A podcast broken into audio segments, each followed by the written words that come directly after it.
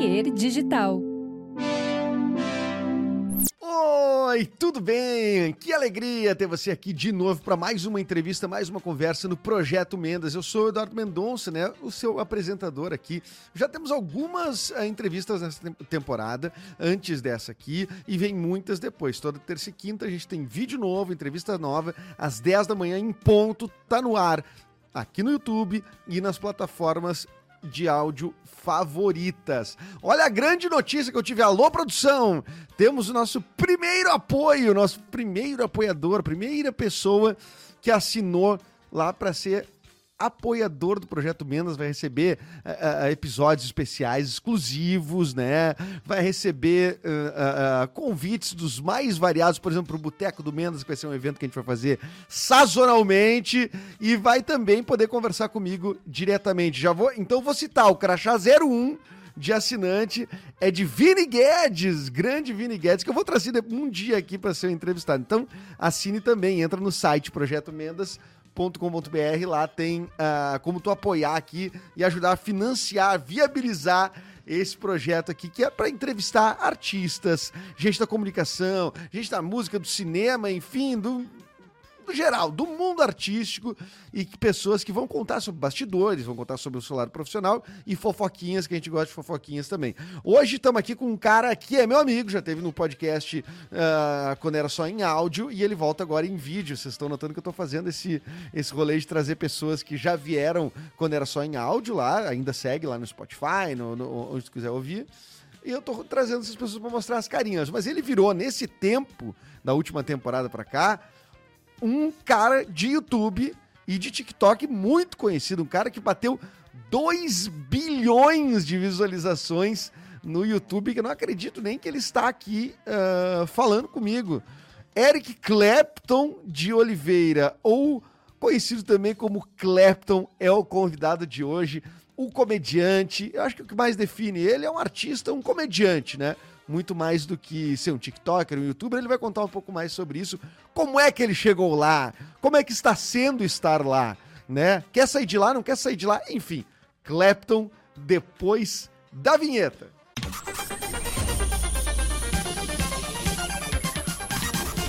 Eric Clapton, Eric Caraca, Clapton. mano. Olha só, que, que maravilha, né? E sabe uma coisa que você falou na introdução? Eu posso falar que eu tava ouvindo a tua introdução ou, eu, ou é melhor deixar escondido que a gente fica... Não, pode falar, pode falar. Que uma é coisa que true. você falou... Ah, então é tudo true.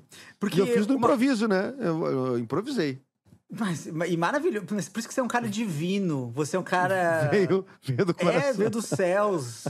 E tu tá meio dos céus hoje, assim. Se tu parar pra olhar direitinho. Um pouco... É um LEDzinho tá muito... azul que vem embaixo Olha. da mesa aqui, ó, no cenário. Ó, ó. Isso, só? Muito Deus. Mas, uh, mas uma coisa que você falou na introdução, que é, que é muito legal, porque dá para acompanhar a minha vida ouvindo o Projeto Mendas. O ponto que eu tava da primeira Exatamente. vez, depois da segunda, e essa é a terceira vez que a gente grava, né? O que é muito maneiro Exatamente. deixar registrado. É, e essa claramente é muito melhor para mim do que para ti, né? Essa entrevista. Porque agora tu é uma. Tu, tu, é um canhão, né? Mas tu é um canhão, cara. Eu adoro conversar contigo. A real é essa. Ah, essa entrevista não é esse projeto menos, mas somos dois canhões. É, e, dois e, grandes canhões. E se tá gravando, não tá? Não tô nem aí. Eu tô falando com o Eduardo Mendonça. Isso aí pra é. mim me basta. Sempre e Nicolas bom. tá ouvindo aí também, né?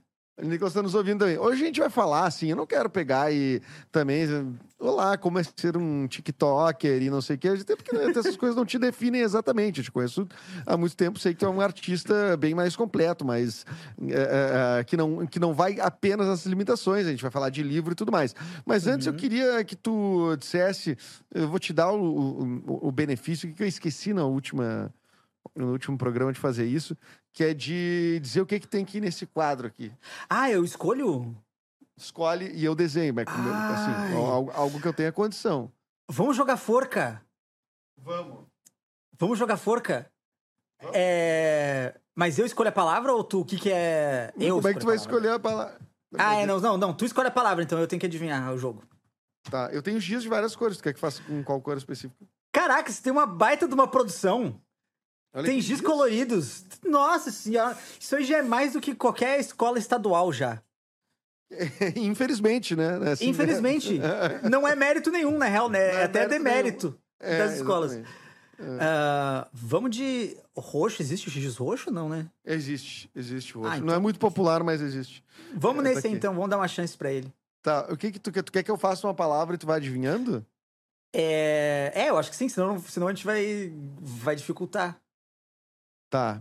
Hum, então, forca, jogo da forca, né? É.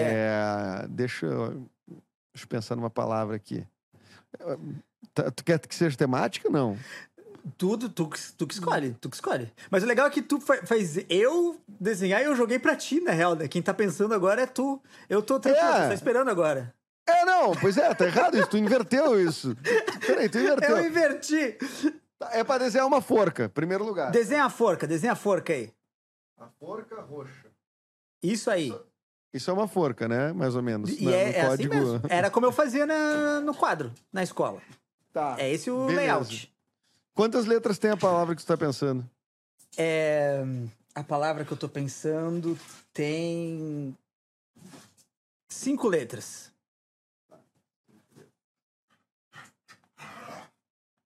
Tá. Beleza. Vai lá. Ah! Não tem. Porra, desenha a que não? cabeçona aí já. Já, Já desenha a cabeçola. já deixei a, cabe... desenhei a cabeçola aqui já, do, do morto aqui. Não, é, uma pa- é, Tá, não tem A, beleza. Ó, Não tem A? Tem. onde? Na penúltima. Nas, nem todas, nas cinco. Oh! Tem na penúltima. Tá, na penúltima, acertei.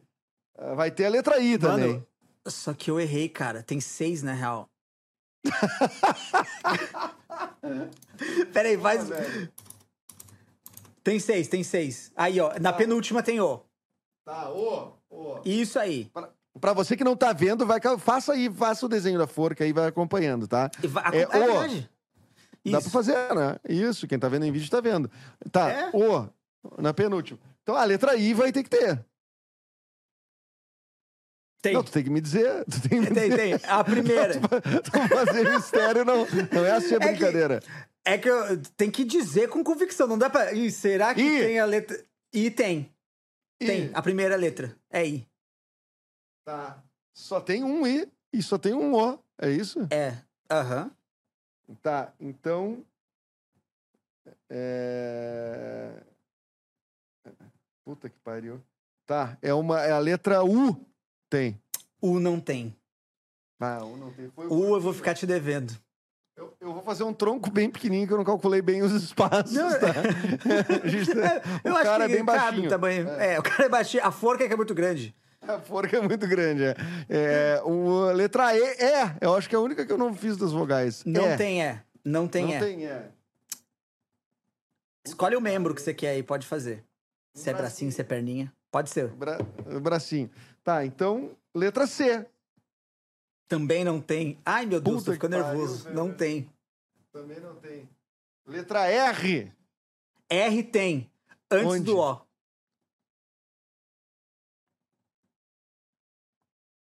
Ah, mas. É... Dá uma olhada. Faz sentido, hein? Vai fazer Im- sentido, hein? Improve! Improve! Acertou, cara! Acertou, cara! Ô, louco, Ah, muito mano! bem. Depois desse. meu. Olha aí, muito bem. Obrigado pela sua audiência até aqui. É... Improve, cara. Improve é uma palavra que tu não escolheu à toa, né? Tem, tem... Tá presente na tua vida em todos os teus grandes sucessos, né? é verdade. Em, em todos eles mesmo. E mesmo os que não. Os que são sucesso, mas não tem improv, foi pra conseguir fazer improv depois, assim, sabe? Aham. Aham. O teu Ah, lance é, inclusive- tipo, é o que tu mais gosta é isso, hoje tu poderia É o- dizer. Sempre foi. É o meu pilar, assim. Tipo assim, todas as decisões que eu tomo. É, é é relativo à comédia sempre, isso também, né? Mas no caso, é o improv que segura a, a comédia pra mim, assim. É, Pode crer. É o meu pilar. Por isso que Não, eu meu, te, o te que- tentei te trazer de volta, né? É, isso aí tá conseguindo. Até falei na minha terapeuta hoje. É mesmo? Falei de ti na minha terapeuta. Ó, a primeira vez que alguém fala com... de mim não é um problema. É, é isso. Tô improvisando com Eric Clapton. Ela ficou me achando meio do, do, doido, né? Assim, Ela... Vamos, vamos, vamos ter que conversar três vezes por semana agora, então. Você tá conversando com um guitarrista inglês negacionista, é, acho que a gente tem que conversar. É, eu acho que é, eu acho que tu tá tendo delírios, é uma coisa do tipo. É. Mas, cara, é verdade. O, o, Agora, a comédia, assim, bom, só pra contextualizar, quais são teus números hoje, nesse momento que a gente grava, 27 de abril? Cara, 27 de abril, eu tô. No YouTube eu tô beirando os 4 milhões. Eu acho que daqui a 4 dias vira 4 milhões. É a estimativa 4 milhões de inscritos. De, de inscritos. inscritos. É. Isso que é, e isso nós estamos falando de 2 bilhões de visualizações, né? 2 bilhões e, e uns quebrados de milhões de, visualizações. De visualizações. É. É impressionante, YouTube. cara. É impressionante. É doido, né, cara? Pra mim é muito doido. Pra mim, quer dizer, eu, eu já sei que é um número. É aquele negócio de que às vezes a gente não sente a diferença de um milhão para um bilhão, né? Porque não é muito visual, assim, pro ser humano entender a, a diferença. Mas é muita coisa, cara. É muita coisa. E, e sendo é... que pra mim, no meu canal, eu acho que é muita coisa, assim, o número. Tu acha demais para ti? É, eu acho demais para mim. É isso que eu fico pensando assim, caraca, como é que. Como é que dá pra fazer isso, sabe? Não, e dá, né, cara? E, e aí tu, tu uniu duas coisas que. É, bom, o TikTok também, né? Por volta dos 4 milhões, alguma coisa de. TikTok também, tá com 4,2, eu acho. 4,2 milhões no TikTok. É impressionante. O, tu, tu começou a fazer uh, uh, esse lance pra ser um cara. Uh, um cara desse tamanho pros adolescentes? Ou, tipo, tu foi achando esse público? Crianças Cara, eu fui, eu fui achando esse público na real, sabe? Porque. Você lembra do quase aleatório que eu fazia, que era o podcast? Até gravei contigo, na real. Lembra? E, claro. Então, ele era meio. Era o meu tipo de humor, assim, né? Só que eu não entendia direito para quem que era, assim. Era um, podcast de, de improviso, eu inventava uns quadros. É, é, era o meu tipo de humor, mas sem entender muito bem para quem que consumiria além de eu mesmo, assim.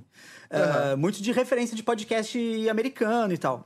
Então, quando eu comecei a usar esse humor e fazer os testes no TikTok, foi quando eu descobri que é óbvio que consome. Não vai ser alguém é, da minha idade necessariamente que vai consumir isso. Porque eu tenho referências de fora. Mas quem tem referências, tipo, assistir tio avô, é, ver esses negócios, é, sériezinhas assim, tipo com Nickelodeon, sabe? Quem consome mais é o público mais jovem, na real. E Sim, aí fez todo mas eles sabem, tu, tu, tu, já contou para eles, tu já revelou para eles que tu é um, um velho, né? Um cara de mais de 30 anos, né? Pra Sim, eles, não, eles já sabem, eles já sabem. na real, a, é a surpresa. a surpresa não foi nem saber a minha idade, mas foi saber que o George é mais novo que eu, porque o George parece mais velho que eu.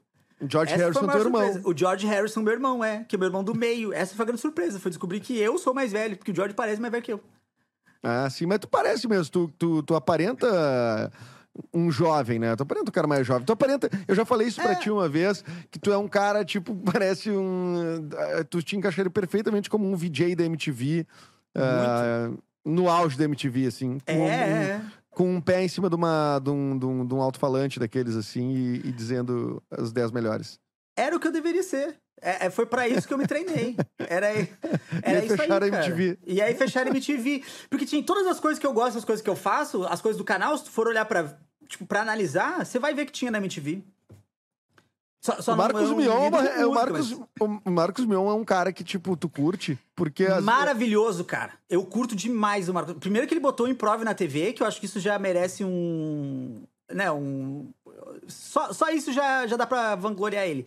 E outra coisa muito é. boa é que é, ele conseguiu fazer uma ponte que eu nunca, até então, eu nunca achei que fosse possível, assim. Mas um cara como ele apresentar um programa como o Uh, o Calderola. O, o, Caldeirão, eu ia dizer Domingão do Hulk, agora não, né? O Caldeirão. É o Domingão cara, do Hulk? Ah, ele tá no Caldeirão, é exatamente. É essa transferência que ele fez de. De ser o Marcos Mion, o Marcos Mion, piores clipes do mundo, quinta categoria, de ter os programas da MTV, pra ser um apresentador de um programa massificado como é o Caldeirão, eu nunca tinha enxergado isso, nunca achei que era possível. É, mas eu, pra mim, é, é, pra mim era natural, assim, que o, uh, que o Mion ia ser a coisa mais estourada de todas, porque é, tinha uma época que só se falava do Mion, né? O ano aquele do Mion é o ano do Mion, é, que, tipo assim, todas as escolas, as pessoas, tô falando de uma certa idade, né? Que Sim. só falavam, tipo, é, eu tava, sei lá, tinha 16, 17 anos, 17 anos, eu acho, uh, em 2002, e, cara, era uma febre do Mion, assim. Era na Tipo- Band, né? Eu acho que ele tava no Descontrole, eu acho, nessa época. Não, era? tava na Do- MTV Do ainda. Corvo. Ah, da MTV? Na MTV ainda. É. Ou 2001, cara. talvez. Mas era uma coisa que, tipo assim, todo mundo queria ver. E, tipo, o, o Mion imitando Supla. E eu acho que, inclusive, que o Mion é um cara que traz o Supla, né? Talvez pro... uh, Mais pra frente, assim, da, da, da, da- tela, né? Sim. É, imitando ele e tudo mais. E é um cara que também... ah, quando ele ia apresentar o VMB, por exemplo, todo mundo queria saber o que, que ele vai fazer que ele vai apresentar o, o VMB, né? É. Era muito Ele- foda, cara. é- e ele sempre fez muita coisa diferente uma da outra. Isso que era legal também, né? Tipo assim, ele nunca seguiu uma linha dele e, e só foi nessa linha, assim. Do nada ele inventava É, um é. negócio novo, diferente. e- E muito era ator, né? do Mion. Tu, tu- tu- era ator, tu Ele tipo. era ator? tu- sim, ele fazia. Ele, inclusive, faz o, aquela série da Sandy Júnior, né? Ah! Oh, que, da, ah, que tinha. Quem mais que tinha nessa série? Ai, cara, da escola, ah, né? Fernanda Paes Leme. Muita gente tinha- começou nessa muita série. que gente. Respeita a Sandy Júnior. Isso é- exatamente, exatamente, né? Tu te vê nesse lugar, assim, de daqui a pouco ser um, um, um apresentador, tipo, de TV. Pior que sim, cara. assim.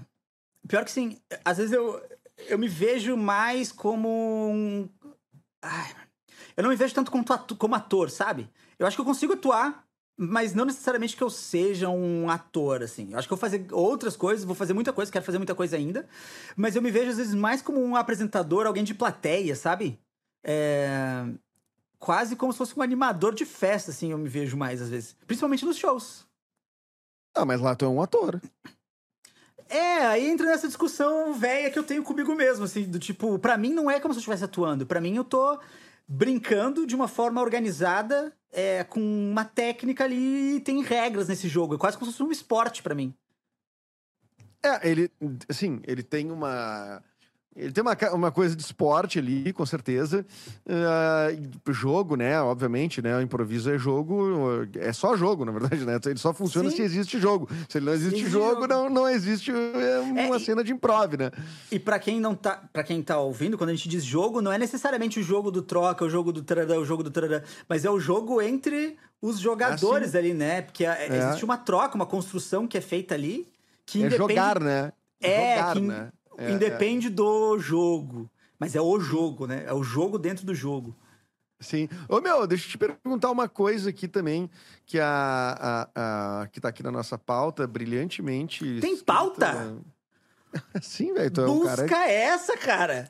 Tem tu é um cara que merece pauta, rapaz. Tu acha que o quê? Ah, que isso. Você acha que é só improv isso aqui, né? Isso aqui tem pesquisa. tem os números do Clapton aqui, tem tudo bonitinho num, num docs aqui, rapaz. Tudo na minha frente. Ou tu acha que esse note aqui é um é, cenográfico? Eu peguei um É, note. então, achei que tu tava pedindo, pedindo um iFood aí. Tô pedindo, eu tô pedindo. Tu quer o quê? Eu te mando aí. Eu- Mano, Ó. Cup Noodles doce que tem agora.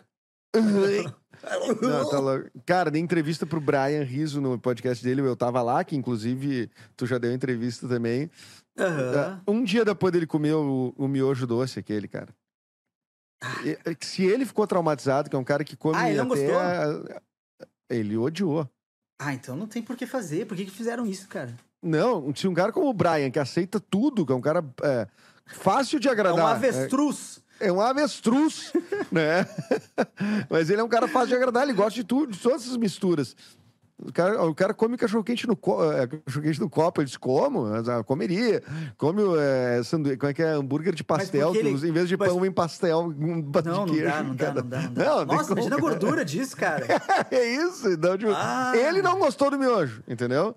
Entendi. Tu faz do leite, né? Tu sabe, né? Não. Não é na água. Tu fa- é leite Faz no fervido. leite? É. Uma massa? É isso. Cara, não tá. Tu tá estragando um bom Nescau, a real é essa.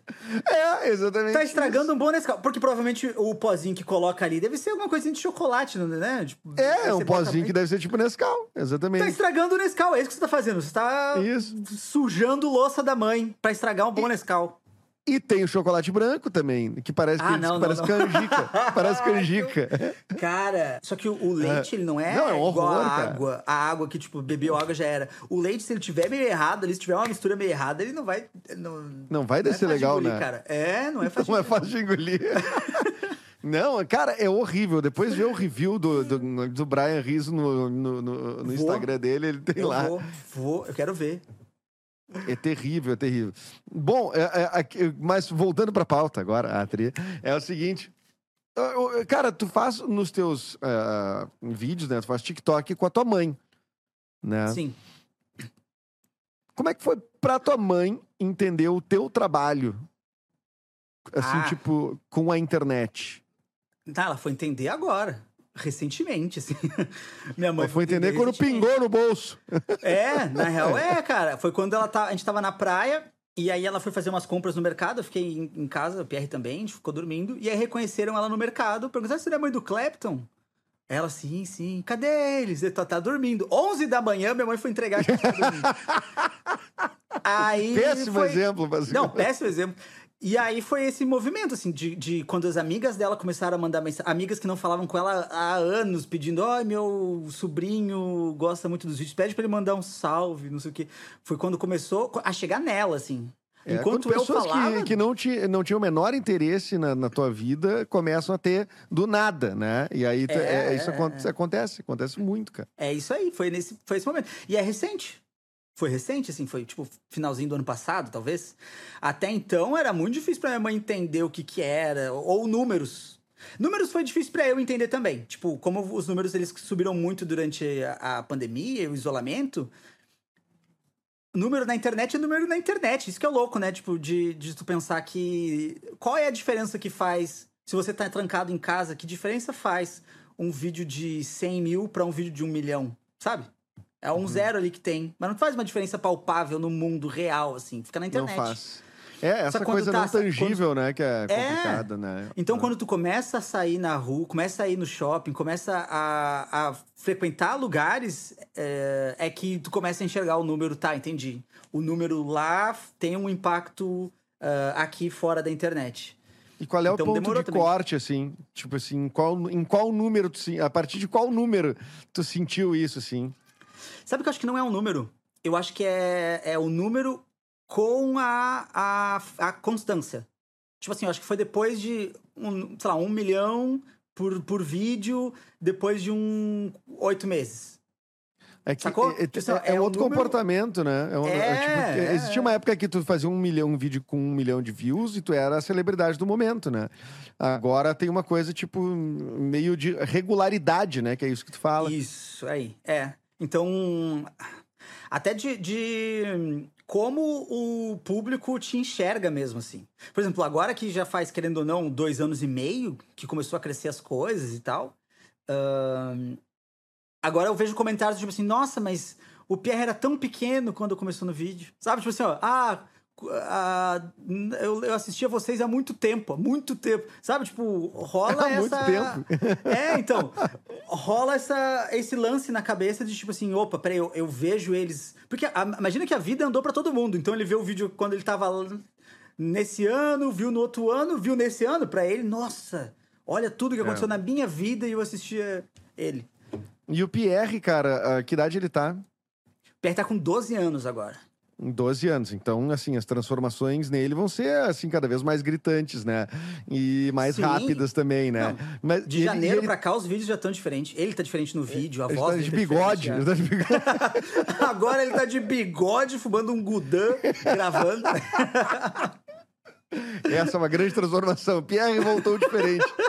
Pierre saiu de férias e olha o que aconteceu. Olha, eu É. todo tatuado, com ficha suja. Assim? O- Mas ele pretende seguir na internet também, cara. Cara, eu, eu não gosto de botar pressão de nada nele, assim, né? Tipo, enquanto ele quiser fazer, a gente vai fazer. Quando ele não quiser mais, a gente vai fazer mais. E é isso, tipo. Uh, mas o que ele fala, por enquanto, é que ele quer. E ele quer seguir e quer fazer. Mas se daqui a um ano, dois, ele resolver jogar futebol, eu vou fazer tudo que for possível para ajudar ele a jogar futebol, assim. Então, se, se for pegar a, ele neste momento, para ele é isso que ele quer. Ele quer fazer comédia ou gameplay, as duas coisas, assim. Tipo, comédia e jogos. São as duas coisas que ele gosta. Mas, cara, e quem na idade dele hoje não quer, né? Pois é, porque quando eu tinha a idade dele, assim, eu lembro que uma vez tinham ido na escola lá, na escola municipal que eu estudava, perguntar, e era um negócio meio de faculdade, era, era o TCC de alguém. E aí foram fazer uma entrevistinha rápida com, to, com vários alunos, assim, de qual era o, o que ele queria ser quando crescer. E quase todos os meninos eram jogadores de futebol. E as Sim, meninas era é. modelo. É. Caramba. E aí é o lance, né, do tipo, quem é que... E tu queria ser jogador de futebol? Na época, sim. Mas pelos motivos errados. Tanto que eu me dei muito mal quando eu fui jogar futebol. Porque eu queria jogar futebol não por causa dos times, eu não torcia para ninguém, não era por causa do jogo do futebol. Eu queria jogar futebol por causa do, do Capitão Tsubasa, sabe? O Super Campeões. Eu não, eu não, eu, desculpa, tem um cortezinho aqui, eu não peguei a tua ah, resposta. desculpa. Por causa de quem? Eu vou repetir. Por causa do Capitão Tsubasa, do Super Campeões. Ah, é esse o meu para. motivo. Sim, Esse eu queria é o jogar mais bola. errado. Mais errado, então eu me dava muito mal, cara. Porque eu chegava lá para jogar e eu queria dar as brincadas, os negócios loucos e a galera queria ficar treinando voadora. passe. Não era, era hora e meia.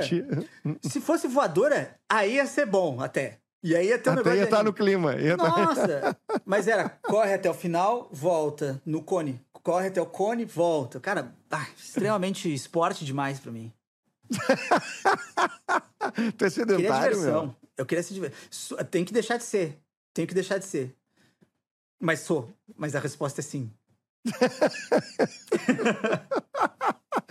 Se eu precisasse dar uma resposta agora, seria Seria assim. Sabe o que eu é. queria fazer?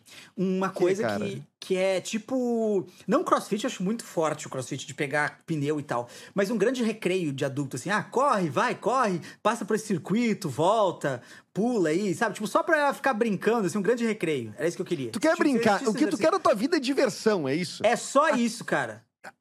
Isso mas só. vai doer o corpo, meu. Me desculpa te dizer, mas o corpo vai ter que sofrer, cara. Ai, cara. Vai, né?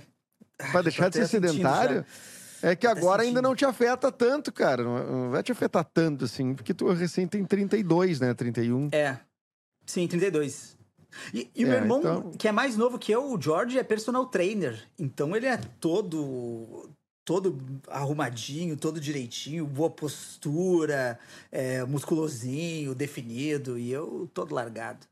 E tu jogado aí. Tu jogado, jogado as traças. Jogado, jogado, não, mas, cara, isso naturalmente vai vir na tua vida em algum momento, porque tu vai sentir uma hora. Tu... Porque assim, quanto.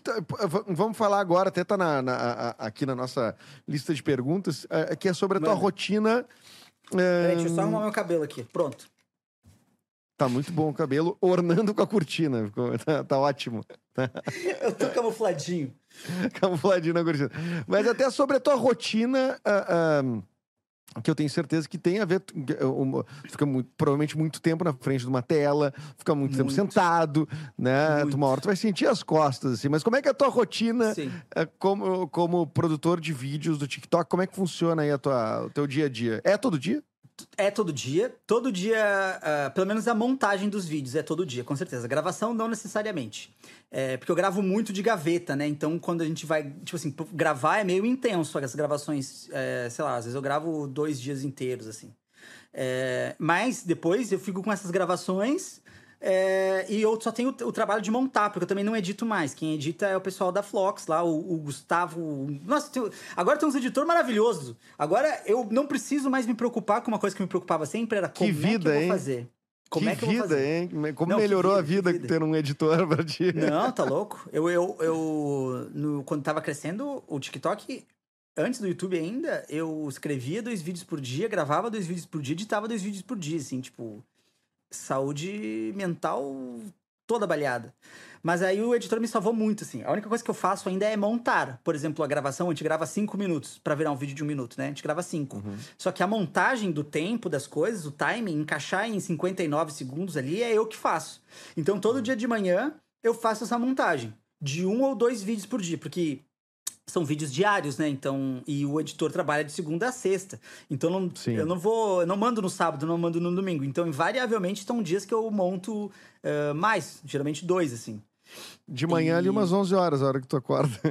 Não, é, não, porque aí ele já tem que ter começado, porque a, o- a maioria das vezes vai o vídeo do dia, por exemplo. Se eu mando um, é, ah, é pra segunda-feira o vídeo, é, eu não posso, não posso acordar às 11, porque senão o vídeo vai atrasar de noite, sabe? Tem que ter o tempo da, do E cara aí, editar. vai- e aí começa uma. se, se- se tu atrasa um vídeo, não sei se tu já atrasou alguma vez, provavelmente alguma vez deva ter em algum momento entrado atrasado. Pior que não, vida. Não? pior que não. Nossa, pior que não. impressionante. Mas, Que assim, disciplina, hein? na real, assim, talvez... eh, Talvez ao invés de ser às sete e meia, ser às oito. Mas é porque Ah, eu queria tenho muita saber se, tipo, mesmo. se rola. Se rola, tipo, a galera te cobrar, assim. Porque, tipo, eu, eu- uma vez, eu, eu- na primeira temporada do podcast, eu não levava muito a sério a coisa. E aí não postei no horário, que era tipo 5 da manhã todos os dias, né? Cinco Aí- da manhã? Olha aí, cara. Pro, pro cara acordar e já ir pro trabalho ouvindo, né? É Claro, exatamente. Começar né? o dia com o Edu no seu ouvido. E eu recebi uns e-mails, assim, tipo, uns puta e-mail xingando, assim, que eu, poxa, aí tá atrasado, não sei o que. E aí, qual é que isso? é? É, aí, tipo, assim, bem no início, quase pouca gente ouvindo, mas tu vê, né? É, se cria Sim. uma expectativa. E as pessoas botam na sua rotina. Então, hoje tu tá na rotina de um monte de gente. Do meu filho, Sim. por exemplo, né? É, ele vê direto, rola o feed ali e tá hum, a, tua- a tua cara ali, né? E aí eu fico, não, filho, Sim. bloque, bloque, bloque. Bloque. Eu não quero que você consuma esse tipo de conteúdo. Isso, exatamente. Não, pelo contrário. Na verdade, teu é um dos que. Cara, é um dos que eu posso garantir como pai, inclusive, de uma criança.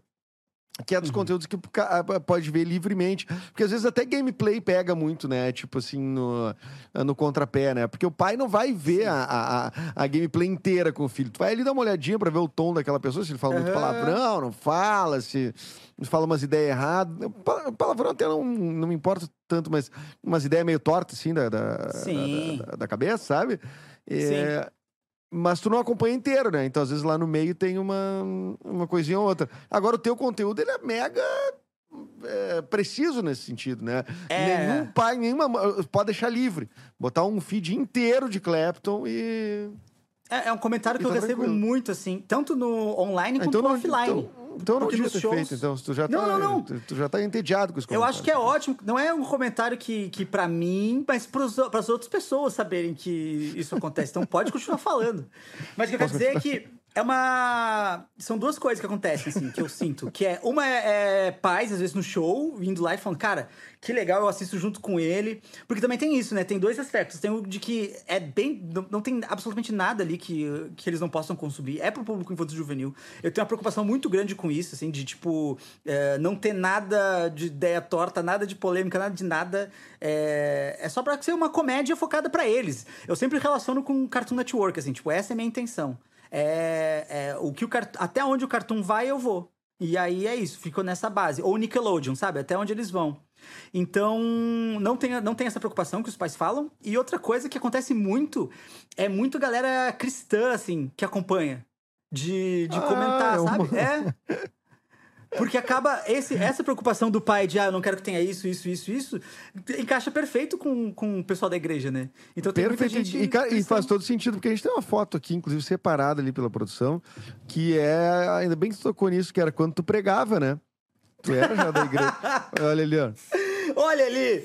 É, meus queridos! Estamos aqui É. reunidos hoje. Então tu és da bancada Caxias, eh, cristã do humor. É, Olha acabou aí, virando, cara. Acabou virando. Acabou virando, né? Eu não falo nada, né? Acaba sendo, cara.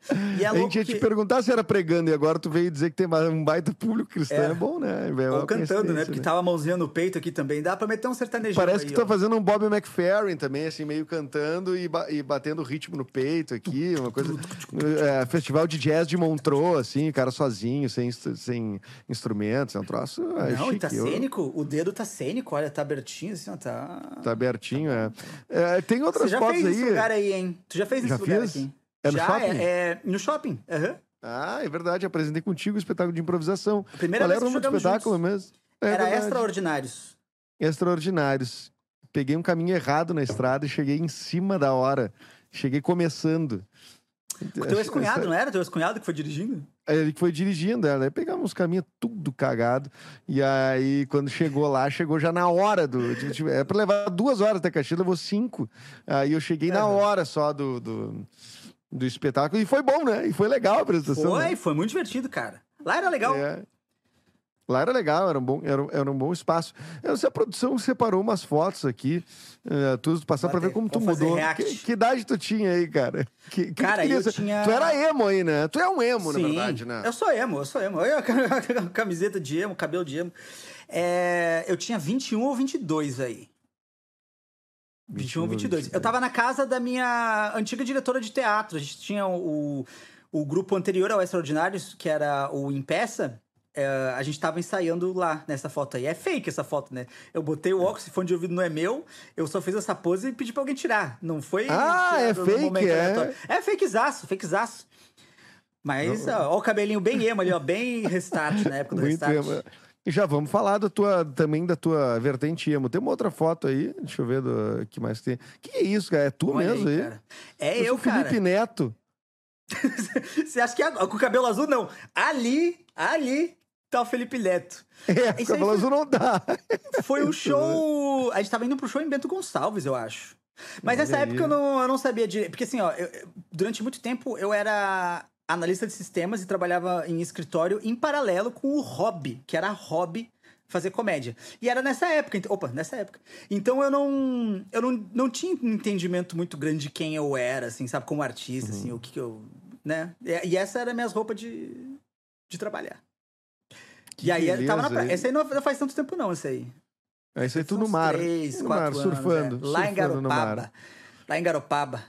Cara, nem lembro de ti tinha. estar com, a- sem tá com o cabelo pintado, cara. Eu acho que agora tu adotou cores no cabelo. Ninguém em lembra. definitivo, é né? aquela história da Avril Lavigne, sabe? De que ela foi substituída. eu nem sou o Clapton Ah, original. será que. Ah, pode crer.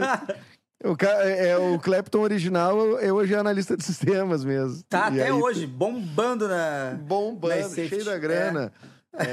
Não, beleza. Mas, ô, meu, que papo é esse tu, tu ser emo? Eu, é... Então, um emo que manja mesmo da parada. Achei que tu era um. Sei Muito. lá. Não, fui, não, não. Fui emo, fui emo alguma vez, mas tu é um. Não, não, não. Você, sou é pro corte, pro corte. Eric Clapton, Essa é você é corte. emo? Eric Clapton Muito é emo, emo. esse é o corte. Esse é o corte.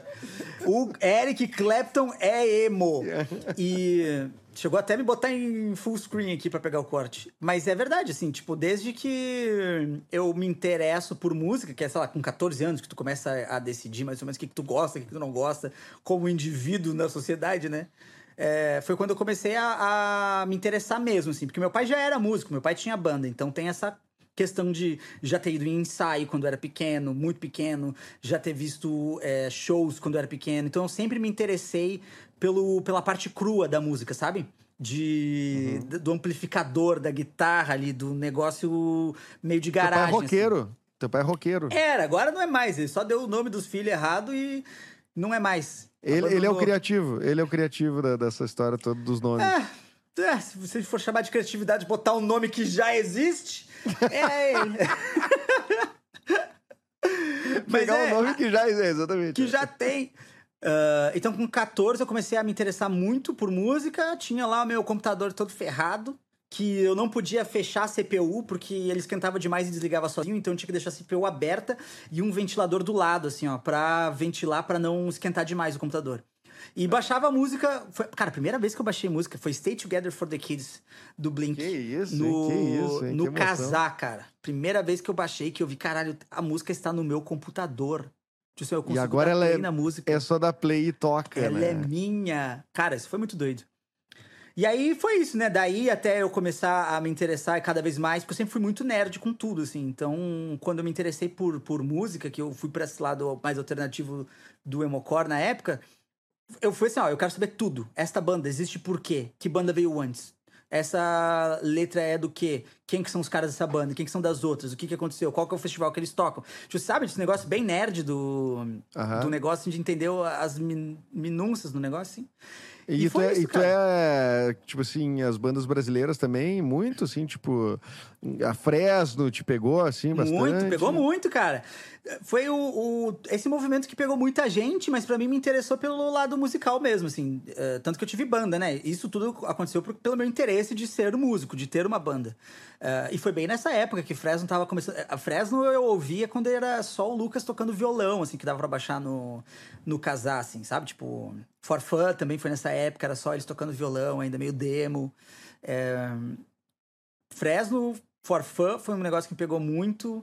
NX0, início, a primeira fase do NX0 eu gostava muito, assim. Depois ficou muito pop. Uh... Mas muita coisa, assim. Tipo, é... depois quando começou a profissionalizar o negócio e a coisa começou a ficar, sei lá, strike... Ah, eu já não gosto. Ah, já não gostava mais. Ah, eu já gostava mais ou menos. Eu já gostava mais ou menos desses aí, né? Tipo, continuei curtindo música, mas dessas bandas que vieram depois, nem tanto, assim. Mas daí tu vai ouvindo, todo dia tu ouve uma coisinha, assim. Todo dia eu tava ouvindo aqui metalcore antes da gente começar. Olha é Dying. É, então, porque eu gosto de música mesmo, assim. Tanto que eu comecei com esse negócio de emo, foi pra. Porque todo mundo fala de emo, olha e enxerga tudo, é, tudo isso é emo. Quando na verdade não, tem os seus, suas diferenças aqui dentro, né? Do que, que é post-hardcore, o que, que é pop punk, o que, que é emo-core, o que, que é metalcore, sei lá. E quando eu comecei a, a ouvir, me aprofundar, eu acabei entrando em umas coisas. A primeira vez que eu vi música que tinha grito no vocal, que era um, um Silverstein, assim, um post-hardcore. Tu desligou assustado. Eu fiquei, meu Deus, por que que tudo parece o que eu já ouvia, mas o vocal não, sabe? Tipo, o que que tá acontecendo? E aí eu comecei a... Aí passa um tempo, tu começa a ouvir umas coisas mais pesadas dentro desse, desse espectro, assim, sabe? Mas os meus amigos que eram do terceiro ano, sei lá, que eram do, do metal, eu não ouvia. Tipo, metal, black metal, metal pesado, assim, eu não ouvia, não, nunca tive interesse. Mas eu ouvi essas coisas. E aí, quando eu fui ouvir depois de velho, tá, vamos dar uma, vamos dar uma chance pra essas bandas que os caras ouviam lá, os malvadão, os true, os, os pesadão ouviam. E eu dei play. E era mais leve do que as coisas que os caras de cabelo aqui, ó, gritavam na, nas bandas que eu ouvia. Eu fiquei, ah, então o que, que eu quero saber desses black é... metal aí? É mais leve. Ô, meu, é... e diz uma coisa, assim, né? Tu, quando... Eh, qual é que é a parte divertida, a parte mais divertida do teu trampo, assim? Eu dou da... Tipo... Ótimo assim, desse, e desse momento, assim, né, também. Mas qual é a Sim. parte mais divertida disso tudo, assim? A parte mais divertida do, do meu trampo, assim, é, é a montagem do quebra-cabeça, assim, saca? Tipo assim, ó, eu quero, eu, eu quero não, que não esse sabe. formato funcione. Eu, por exemplo, eu quero que esse formato funcione. Eu quero que o público entenda Saquei. o que é improviso. Eu quero que. Uh, e aí é tentativa e erro, né? Eu monto, troco ideia com a galera do, do roteiro lá, que é o Rafael Pimenta, a Gabriela Nisquier, a gente conversa, pega umas coisas, eu testo aqui, experimento, monto, mando pra edição, voltou, beleza, é isso. Jogo pra, pro, pro YouTube, a gente já tem um retorno. Ontem a gente fez um teste, por exemplo, deu super certo. E era meio que a montagem do quebra-cabeça. Tipo assim, será que vai funcionar? Eu não sei. Agora que já funcionou, que eu já tenho esse formato pronto, que agora é eu brincar com ele, eu já já fico nessa de tipo, tá, qual que é o próximo quebra-cabeça que eu vou montar, assim. Saca? Essa tua, é, a, a tua diversão é jogar. Tua diversão ah, é. é. tá ligada de novo à comédia, é improv, a tudo é aquilo é isso, da, cara. do é início, isso. né? Então, cara, tu, tu te vê, assim, não sendo um. Assim, em algum momento dizendo, cara. Ah, agora cansei um pouco, vou parar. O canal com milhões ali, né? Como é que tu já pensou nisso? Tipo, eu sempre penso nisso, como é que o cara para, como é que o cara larga se o cara não tá Sim. mais afim. Que para um canal com milhões de inscritos, né? Eu pararia. Não, não me vejo parando agora, mas eu não tenho problema de parar, não. Eu digo assim, ó, primeiro porque é, vai chegar um momento em que eu vou querer fazer outras coisas, eu imagino. E eu espero também, né? Porque, tipo, eu não quero ficar fazendo a mesma coisa pra sempre. Se o Marcos Mion não ficou fazendo a mesma coisa, né? E agora Isso. mostrou um caminho legal. Mas é, é, eu tenho muitas coisas, assim, né? Por exemplo, sei lá, se o Pierre se interessar mesmo por querer fazer e tal, tá tranquilinho aqui, ó. Pega daqui, passa pra cá, assume o canal, taca a ficha. Você pega esses milhões ali e taca a ficha. É, mas eu não tenho esse problema de parar, porque foi, foi o que aconteceu com. Depois a gente provavelmente vai falar sobre o livro, assim, né? Mas foi uma coisa que aconteceu com o livro, assim, com uma preocupação muito grande que a galera da, da Flox tinha com, com eu proteger a ideia. sabe, do livro, assim. É, com, tipo assim, fazer uma. Tipo assim, proteger, saber que essa ideia é minha, os personagens são meus. E era uma preocupação que eu não tinha, porque eu sabia como é que eu tive essa ideia. E eu sabia que. Eu, eu vou escrever outro. Sabe? dali vem outro. Eu vou escrever outro. É. E eu, depois eu vou escrever outro. Eu, eu quero mais que, que tome o mundo e que a galera leia. Uh, e se tu for então parar, tu acha. Também. Se tu for parar, vamos dizer assim, é, é, tu, tu acha que tu vai parar pra quê? Pra descansar ou para fazer outra parada? Hoje, a, com a minha cabeça de hoje, seria para fazer outra parada, assim. Mas é porque eu sou muito é, workaholic, assim, tipo. A comédia, ela tem um espaço muito grande na minha vida, mas por uma, por uma decisão minha, assim. Então, hoje eu não me vejo fazendo outra coisa e também não me vejo não fazendo nada. então eu imagino que seja só fazer algo diferente, mas que envolvesse comédia, sabe? De repente, parar para passar um, dois anos uh, circulando com algum formato de show. Ou. Estudar, lá, por exemplo. Vou... Isso eu quero muito. Isso eu quero muito mesmo, sim. Fazer uma OCB, sabe? Fazer um. um... Porque eu, eu gosto tanto de muita gente, assim, e eu onde eles estudaram. É a, a... Como é, é a escola. É? Mas é, qual é a sigla? United, é, é, Upright Citizens Brigade. Upright Citizens Brigade, isso. É. Upright Citizens Brigade, que é onde rola o, o... Cara, é um berço do improv. Não, não é um berço, é. mas é um grande nascedouro do improv, assim, né? É, é a galera que veio do Del Close Tipo, tá, eles estão em Nova York, mas eles vieram de Chicago, e é tipo tudo a mesma galera da onde saiu todos os melhores do mundo. E não só os melhores do mundo de improviso, porque quando a gente fala, quando a gente, brasileiro, fala no Brasil sobre improv, a gente tá falando de uma coisa meio específica, assim, né? E lá nos Estados uhum. Unidos, não, assim, porque o improv lá é. Mike Myers veio do improv.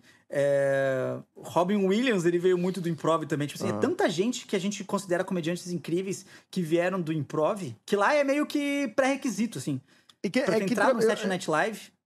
É, é, é, que, é, cara, esse lance tipo da comédia, né, cara, que é, o comediante ser mais in, é, é, integral comediante, né? Tipo assim, ele é mais integralmente um comediante. Parece que lá já existe um pouco essa cultura. Que é, tipo, é assim, isso, cara. As pessoas que fazem comédia stand-up também são as pessoas que fazem improv e também são as pessoas que fazem série, roteiro de série, também atuam, também não sei o quê. É, é um rolê de comédia completo, né? 360, Sim. vamos usar um termo atual é. aqui. E aqui parece que é tudo desconectado, assim, tipo, ah, é uma turma aqui, uma outra turma que faz isso. Se tu é isso, então tu é isso, se tu é aquilo, então tu é aquilo.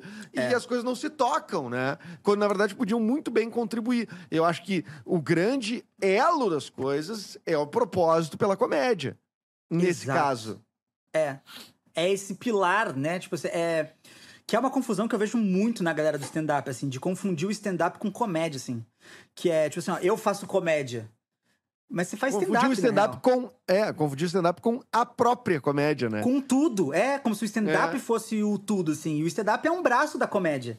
Uh, e tem muitos é um gênero, né? explorar. É um, sub, é um subgênero dentro da comédia. É, tipo é um formato de arte da comédia, né? Tipo assim, beleza, eu vou fazer comédia nesse formato de arte, assim. Mas tem tantos Sim. outros, e eu acho tão prejudicial esse pensamento meio xiita que a galera agora tá se desfazendo um pouco, assim. É, mas até uns dois anos atrás, era muito xiita, assim, de, tipo assim, a galera do stand-up especificamente, né? Mas de é, reclamar se o cara vai subir para fazer música no set dele, ou sei lá, se o cara vai ter algum prop, vai né? Botar vai uma coisa. Um personagem. É dane-se. É, é dane-se total, cara. Eu sou muito a favor da comédia. Que eu sinto é falta quando eu fui pra. Uh, quando, quando eu fui para Dublin lá, que eu fui para estudar algumas coisas também, mas muito menos do que eu do meu UCB, né? Mas eu sinto falta dessas noites de Open Mic, que eu vou ver os Open Mics e eu não faço ideia do que, que o cara vai fazer, assim, sabe? Um negócio doido, que o cara sobe com uma caixa de som separada, não sei porquê, o que ele vai fazer. O cara sobe com uma bengala, eu não sei o que ele vai fazer.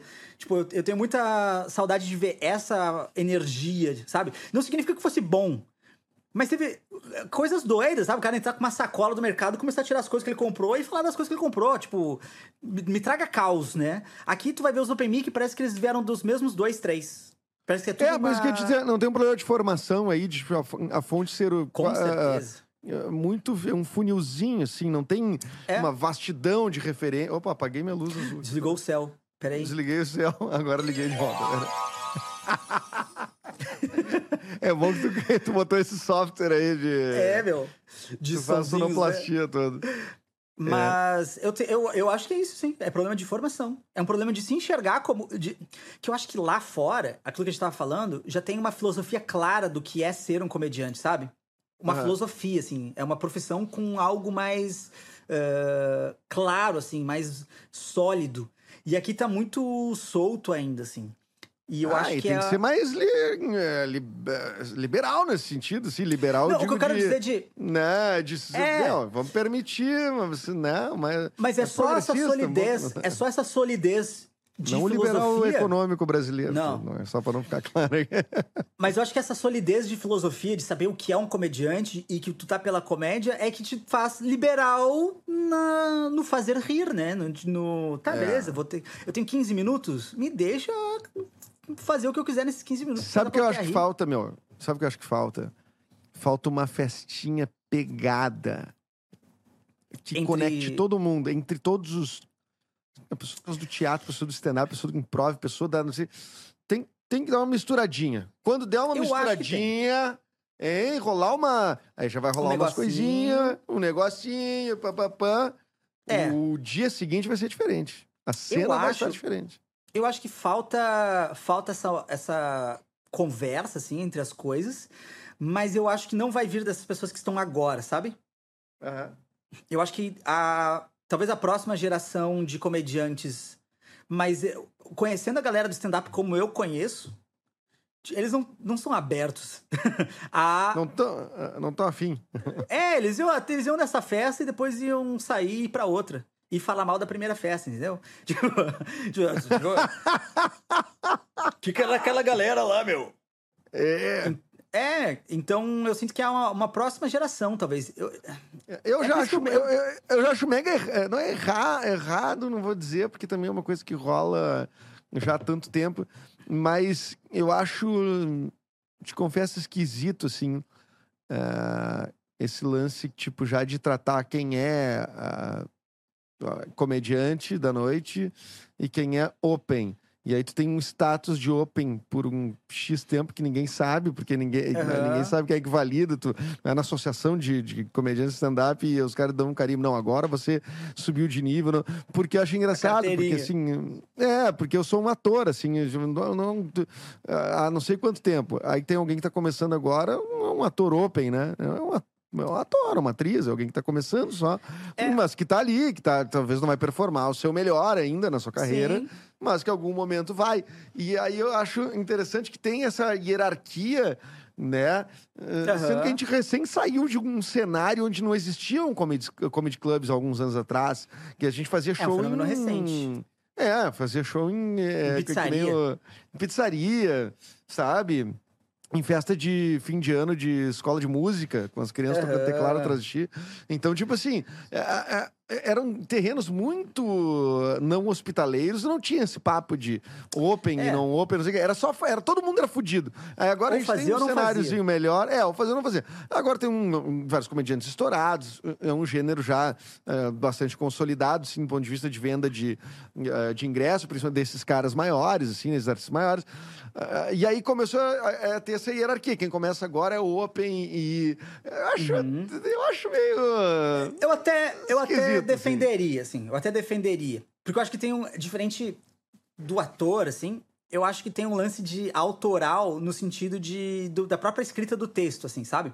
É, que eu acho que leva um tempo até a pessoa entender como, como, como escreve uma piada, ou como se apresenta, ou pegar experiência com plateia. É, mas, isso pra, mas isso não falando de alguém do teatro que vai fazer stand-up. Ou alguém ator que vai fazer stand-up. Falando de alguém que detalha zero é de caixa, é caixa do supermercado e aí de noite vai fazer. Aí eu acho que essa. Não isso, essa... Ou qualquer outra profissão, né? Não especificamente caixa do supermercado. Não especificamente caixa do supermercado. Um advogado, é, um engenheiro. Um advogado. É, é. Ou o cara trabalha no RH de uma metalúrgica. Isso, não está é, não tá acostumado com o palco, não tem familiaridade. E aí ele tem que é. passar por esse processo. Tu diz isso que, tipo, o Open isso. seria tipo um processo. Eu, eu Mas não tem uma crueldadezinha. Open... Não tem uma crueldadezinha do meio, às vezes, com a galera que é Open, às vezes uma má vontade com um ou outro. Ah, não, mas eu acho que isso aí é o lance. Eu vejo como um negócio meio do exército, sabe? Tipo, a primeira, a galera que entra no exército, assim, os cabos vão sofrer um pouco, assim. Ou o estagiário que entra na empresa e vai pegar o café e coisa assim. Eu acho que tem um lance de passar por algumas etapas que ele vai, vai passar. Principalmente porque eu acho que da visão de quem já tá há mais tempo é sempre assim, cara, eu já vi muitos Opens. E tem tanta gente que desistiu depois de um ano, de, depois de três, depois de cinco, depois de seis anos. Tem gente que eu já vi desistir depois de sete anos. Tipo assim, foi open, deixou de ser open, teve um, um pedaço da carreira e depois abandonou e, e, subiu no trampo, e enfim, foi fazer outras coisas. Uh, e o open, ele tem uma facilidade de se deslumbrar muito rápido, assim, sabe? Então, eu acho que às vezes é necessário deixar ele quebrar, quebrar cara, assim. Ou, ah, ele já. Ele, ele é um cara que. Uh, sei lá, não, não se dá tão bem no camarim, não vou chamar ele, vou chamar o outro que é mais meu amigo, por exemplo. Eu não uhum. vejo isso como uma coisa negativa. Eu vejo como um negócio de relações, assim. Tipo, eu tenho meu, a minha galera, geralmente. É, geralmente eu vou em noites de open, né? Tipo, ou eu sou MC, eu vou lá pra assistir a galera. De vez em quando desponta alguém, assim, uma ou duas pessoas que eu falo, esse cara, eu quero trocar uma ideia com ele depois, assim, sabe? É... Não pra dar dica necessariamente ou falar nada assim, mas só pra ver o, o que, que ele pensa, sabe? Tipo, assim, o que, que você pensa? O que, que, que, você quer fazer? Como é que é? Qual é que é? E aí, dependendo, dependendo de alguma coisa, daqui a duas, três semanas alguém vai fazer algum show e me pergunta se tinha alguém para abrir, eu falo daquela pessoa que eu vi, sabe? Tipo assim, e acaba sendo uhum. só relações, assim. Então, não, não sinto que há uma maldade com, com algumas pessoas, mas eu sinto que há talvez uma bondade com algumas que, alguém, que alguém foi, gostou mais, assim. Que a pessoa okay. que tem esse poder de escolher quem que vai abrir gostou mais. E, tipo, às vezes tem gente que fica open para sempre, né? Tem os opens para sempre. Porque daí é isso, né, cara? Se o cara não melhora, o cara tá com esses cinco minutos já faz dois anos, ele não muda, ele continua é. não, não indo bem e o cara insiste tem que escrever, né? Esse é um grande lance, né? tem que escrever, né? Tem que, é, isso é uma. É, eu parece óbvio, né? É, mas eu acho que escrever. Porque, por exemplo, eu não escrevo nada. Saca? Tipo assim, ó, eu escrevo no palco. Tipo, eu tenho mais ou menos uma ideia, eu jogo aqui com a Amanda, eu anoto mais ou menos uns, o tema ou uns, umas palavras-chave do que eu quero fazer. Vou no palco, uso o improv ali de processo para ver se funciona, volto, assisto o vídeo, o que, que funcionou, arrumo é. um jeito, volto, vou de novo. Então, porque, então porque a, tem... a, Amanda é a tua vítima, é assim, a pessoa que, te, que ouve é. a primeira vez. Então, se a piada é ruim, é. é ela, é ela, é só ela ouviu. E é só ela que eu tenho uma tranquilidade muito grande de ser ruim mesmo, assim. Do tipo, eu vou entrar nesse assunto que eu não sei pra onde é que vai, talvez não dê em nada. E eu vou ficar cinco minutos falando sobre isso que não vai dar em nada. E ela é a única pessoa que eu tenho essa tranquilidade. E aí, o que acontece? Às vezes eu tô improvisando ali, jogando com a Amanda alguma coisa e não tem nada, nada, nada. Eu tô falando sobre, sei lá, lesma. E eu não tenho nada de lesma, nada que é engraçado. E lá no finalzinho, eu falo 10 segundos de alguma coisa que. Ah, isso. Isso. Talvez seja bom anotar. E ela pra diz se é, se é bom, ela diz, mas se é ruim, ela também diz. Não, ela, e ela sabe quando eu tô nesses momentos. Ela sabe quando é. Aí tu enlouqueceu só, né? Eu falei, não, ali eu enlouqueci só. Porque chega uns pontos em que ela fala assim, ó. Tava, tava bom até tu entrar nisso, né? Tu sabe, né? Eu falei, não, não, eu sei, eu sei. Mas é que eu queria ver. Vai que eu encontro alguma coisa no, no fim desse. Dessa fala aleatória, monólogo aleatório. É. é. Ô meu, mas então. Mas tu é um cara que não escreve teu texto, mas tu é um cara que escreveu um livro, né? Escrevi um livro, é verdade. Qual é o rolê, cara? Da onde, mano? Doido, Porque né? é imperativo, é isso? Não cansa de. Tu, tu, tu, tu precisa não, ficar, cansa. fazer coisa? Ou o livro é. era um sonho, tu queria escrever um livro? Tu escreveu para quem coisas. esse livro, cara? Ah, só. É. Sou hiperativo, sim. Era um sonho também, Uh, e eu escrevi para além de para mim, né? Porque eu, quando você escreve, você tem alguma coisa, uma vontade tua de querer escrever, assim. Então é um lance para mim, mas também para esse público infanto juvenil, assim, né? Que era um Uh, eu sempre consumi esse tipo de livro, né? Para mim é muito fácil escrever para esse público, porque é o que eu consumo. Então, foi um rolê assim, ó sem querer. Eu já comecei a escrever livro antes, assim. Quando tinha 17 anos, foi a primeira vez que eu comecei a escrever um livro sem Diário saber. Diário de um emo. Não era. Não era Diário de um emo. Mas, cara, ó, mas eu entrei nesse rolê de comédia por causa da escrita, assim, porque eu sempre escrevi muito. Sim. Uh, então, quando eu escrevi, quando eu entrei no grupo de teatro da escola, que era para escrever, foi para escrever, tipo, foi pra, não para atuar. E eu escrevi uma peça gigantesca. É, eu não tinha terminado de escrever e os ensaios estavam dando duas horas e meia, assim. Chegou um momento que a gente teve que sentar, a diretora teve que sentar com a gente e falou, Eric, a peça precisa acabar. A gente vai ter que cortar o que já tem e tu vai ter que... Não dá para fazer mais, assim. Uh, e aí, só que era um Senhor dos Anéis louco, assim, meio e de tu comédia. achou o final? Achei o final, tive que achar o final. E aí, como era um Senhor dos Anéis louco de comédia, assim, tinha muito personagem. E aí eu tive que fazer um. E aí foi quando eu me descobri, brincando ali, que eu conseguiria fazer, se precisasse. Um, mas enfim, foi aí que veio, veio muito da escrita. Eu gosto sempre de escrever muito. Mas sem ter noção, assim, de técnica, estruturas. Na época era só um impulso criativo, assim, de escrever. E aí, com 17 anos, eu escrevi, tentei escrever meu primeiro livro, abandonei, não gostei, reli, achei ruim. Uh, a cidade fictícia, olha como essas coisas funcionam, assim. Eu escrevi, um, sei lá, um terço do livro inteiro, depois eu reli, não gostei, não tinha como consertar, desisti. Mas a cidade fictícia é a cidade fictícia do Aventuras Estranhas. Tipo assim, ó, aquilo sobreviveu, sabe? Então, Já aproveitou algo dali. 17 anos, é. é. Depois, com uns 21, 22, eu tentei escrever um outro. Uh, também acabei desistindo. Não, não foi pra frente, não gostei da história. E. E é isso, tipo assim, é, é Sempre fui tentando e não conseguindo. Quando o canal começou a dar certo e os vídeos começaram a rolar, eu pensei assim, putz, tem uma oportunidade aí. Porque eu sempre quis escrever livro, e tem esse negócio de youtuber escrever livro. Tipo assim, já é, opa, as duas coisas já estão meio que num universo tá rolando, que né? já tá encaminhado, tem um caminho aí, né? E aí eu comecei a comprar livros, assim, tá? O que que tá rolando desse público agora? Livros bons, assim, não comprar. É... Acabei comprando muita coisa, muitos livros. Mas eu queria ir atrás de saber o que, que é bom, o que, que eu acho bom. Uhum. E por coincidência, uh, tipo, isso foi em agosto, assim. Em outubro eu recebi uma DM da editora-chefe da HarperCollins, assim. E eu não sabia quem que era a HarperCollins. Uh, e ela só falou sobre, ah, eu, a gente acompanha o teu canal, a gente viu que você tem ideias muito criativas e tal, uh, então a gente imagina que você escreva bem, e a gente tem essa oportunidade, de repente você vai gostar de você já pensou em fazer algum livro, alguma coisa assim? E aí na hora eu falei, cara, eu já tava pensando nisso, já tava indo atrás. É, vamos, e, quero. E quem é a HarperCollins? A HarperCollins é a terceira maior editora do mundo, assim, que é editora do Senhor dos Anéis, editora da Agatha Christie. Só tipo, isso. É, é, então. E do, do, Eric Clapton agora. E mas, agora é Eric Clapton. Pra manchar o catálogo deles. Uh, mas foi isso. Tanto que na primeira reunião, ela me ofereceu um ghostwriter, assim. Ah, é? Ela falou: É, não, você tem alguma ideia? A gente pode ver da gente escrever aqui, a gente consegue um ghostwriter, alguma coisa. Eu falei: Não, não, eu queria eu escrever. Eu queria eu. Ela falou: Tá, só me manda um. Tá, mas eu vou deixar em stand-by um ghostwriter. É, mas vamos vendo, assim. Uh, tanto que aí levou um tempo até eu mandar para ela. Primeiro eu mandei a ideia do que eu queria escrever, uma bagunça, um negócio que eu mandei assim, cara, se ela provar isso, eu, eu sei que eu tenho carta branca para fazer o que eu quiser, assim. Porque foi um, tiro que eu dei, assim, do tipo assim, ó, eu não fiz pensando no que eles queriam, saca? Uhum. Tipo assim, uhum. eu escrevi pensando no que eu acho que dá para fazer. E ela aprovou a ideia. Legal. E aí eu falei, cara, então eles querem, então eu tenho carta branca. E aí eu me perdi nessa história louca ali, né? Porque eu, eu, uh, eu, eu sempre gostei muito de roteiro, né? Depois eu acabei me envolvendo antes do livro, na, na um quarto, com roteiro de séries e tal. Estudei mais a estrutura de roteiro, aprendi mais a escrever, a estru estruturar uma história.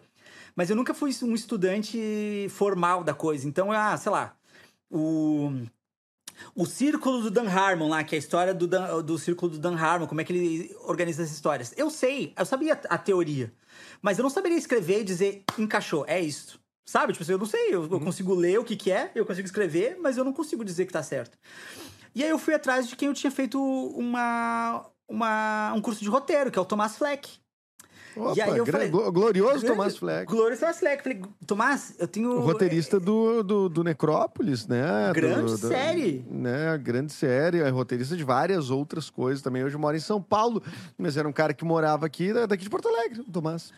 Eu gosto de monopolizar pros gaúchos, é isso aí. Pra mim, os melhores já, já eram daqui. Uh, e aí ele me ajudou a organizar essa história. Ele me, organizou, ele me ajudou a organizar. É, virou outra, né? Na real, tipo, tava muito confusa aquela, eu voltei, escrevi uma outra ideia, mostrei pro Tomás, ele achou maneiro, a gente começou a organizar e ele me ajudou a fazer essa organização, assim, deixar com uma estrutura clara. Uh, e aí foi onde eu aprendi muita coisa com o Tomás, assim, porque outra coisa também é eu escrever e eu ler. Né? Tipo assim, tá, eu escrevi, eu li, eu sei que eu escrevi. Mas uma pessoa de fora com que apego, né? negócio, Com é, apego, que... né? Muito afeto ali envolvido, muita. É, e aí ele conseguiu me dizer coisas assim, tipo, por exemplo, cara, eu, eu não tô gostando desse protagonista, eu tenho que gostar do protagonista. Ele falou esse negócio, eu não gostei. Me faz gostar do protagonista. São pequenos toques, assim, que, que te fazem direcionar pra uma história para ficar. Pô, um toque pesado, né? né? Na real, né? Que Pesadíssimo. Ficar, tipo, Pô, não gostei desse protagonista, mas eu. É o que eu Olha tenho. essa coisa que o protagonista falou. Uh, muita coisa, assim, legal, assim. E eu, eu acho que a principal foi de muitos erros, né? Mas um acerto, assim. Que ele falou, cara, tu escreve as cenas de ação, eu não tenho nada o que pontuar. Tipo assim, às vezes tu, é, os capítulos em que tem cenas de ação, ele não escrevia nada. E ele falou, cara, eu não tenho que pontuar, tu, tu, escreve melhor do que eu acho que eu poderia fazer, assim, tipo. Tá ótimo as cenas de ação. Agora, as relações entre os personagens aí, hein, vão ter que Porra, dar uma trabalhada. é. Mas é isso. Então, quando eu mandei pra, pra HarperCollins, já era a décima versão de. Aqui. Editorada pelo Tomás, assim, né? Tipo assim, não a décima versão do livro, né? Mas a décima Sim. versão dos primeiros capítulos, assim. Tá, uh... e, e, e, e, o livro já tá. Tem ele na mão aí? Mostra na, se tiver ele meio aí na. Mostra aí pra nós aí. Aventuras Estranhas, A Noite do Meteoro. A Noite do Meteoro. Meu filho já tem, já comprei. E tem. Bota o link aí, alguém bota alguém da produção. Este Boa, tem na Amazon. Tem na Amazon? Isso. Dar dinheiro pro ah, Jeff Bezos lá. Quanto um vai pro Jeff tá Bezos e quanto né? vai pra ti? Cara, eu não faço é. ideia, porque. Meio a meio. Pra mim... não, pra mim não vem nada. Pra mim não vem nada. É que pra mim vem a cada uh, seis meses. Tipo, é feito o fechamento lá, entendeu? Ah, então. Aqui... Eu não sei quanto que vem da Amazon, assim. Então, o Jeff Bezos, ele tá, ele tá, ganhando. O Jeff Bezos, é, eu vi logo que tu lançou, tu viu como ele subiu, né? De, foi, é, entre, foi daí ricos, que ele fez é. o foguete, né, cara? Foi que ele fez o foguete, O é. foguete veio daí. É, maravilha, né, cara? E quantas cópias já vendeu? Já estourou alguma. É, como é que chama? Edição? Prensagem? Como é que chama? Cara, já tá na segunda. Tipo, já tá na, na, na segunda edição, assim. É... É que eu tenho algumas informações que eu não posso passar ainda oficialmente. Ah, tá, tá, tá, tá. Não, eu achava que era coisa pública, uh... saber quantas cópias vendeu de um livro. Não, não, quantas cópias. Quanta... Vendeu cerca de 10 mil cópias, assim. Caralho, Mas... cara. Puta, falei palavrão, é, então... desculpa. Desculpa você, adolescente, criança, que veio ver o, o Clapton aqui. O Clapton, mas... diferente de mim, não fala palavrão, mas eu falo. Não, eu, de vez em quando eu falo. Mas. Uh... Diz um palavrão aí. Basculante.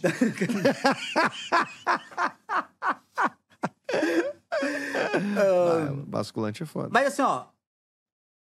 Até o final do ano, ele vai ser considerado um best-seller. Tipo, dentro do, da linha do que precisa pra um best-seller, saca? Ah, é? Tipo, disco é. de. Ser disco de não sei o que, precisa ter tantas cópias vendidas, tem que atender Isso. um requisito. Isso. Saquei. Ele vai, vai, ele ser... vai preencher o requisito até o final do ano, é. De ser best... E aí, quando vira best-seller, ele vira muito mais best-seller, né? Porque daí as pessoas querem comprar porque ele é um best-seller, né? Não é. Eu quero atualizar minha bio do Instagram, cara. Eu quero botar lá, autor de best-seller. E aí acabou, ah, né, cara? Ah, puta merda, hein? Ah, autor aí de best-seller, né? velho. Aí, o que que, que, que, que, que o que, que os caras do stand-up vão falar daí, né? Tipo, vou falar que é, eu não posso fazer comédia em livro agora, então? É. Mas, ô, cara, muito massa, meu. É uma, uma trajetória. Uma trajetória incrível essa tua, assim, né, meu? E o que, que tu vai. Qual é que são os. O que tu vai fazer mais aí? Tem alguma coisa, algum spoiler que tu pode dar sobre tua, teus próximos passos? Ou por enquanto segue o canal na cara, boa? O meu. Pro... Assim, sempre tem um próximo passo, assim, né? Tipo. Unboxing de, de Porsche. Ainda não. Mas vai chegar, vai chegar o momento, pelo amor de Deus. Alô, Porsche, se tiver aí. Tem loja da Porsche no Brasil, não? Ah, cara, eu não sei não tem nem... como comprar Porsche. Eu, eu falei, eu, eu, falei unboxing de Porsche, não sei nem como vem. Eu achava que vinha numa caixa, mas aparentemente não eu acho que vem aquelas com isopor, assim, sabe aquele é fechadinho com isopor, tipo geladeira, quando vem a geladeira? Vem a caixa, os isopor segurando o Porsche. Sim, é que é o jeito mais seguro, né? De transportar para não ficar batendo dentro do, do, do, do navio. Vou, né? vou, dirigir o Porsche até o cliente, eu É. é. puto. Se eu compro o Porsche o cara entrega dirigindo, É, eu não. chateado. Falei, qual é que é? Qual é que é? Um Já nem é zero né? quilômetro mais, amigão. Um troço caro desse tem que trazer pelo menos. É, ah, é, num, num guincho, né? Numa coisa assim, né? Pelo menos pra. Na Mas eu acho que Amazon.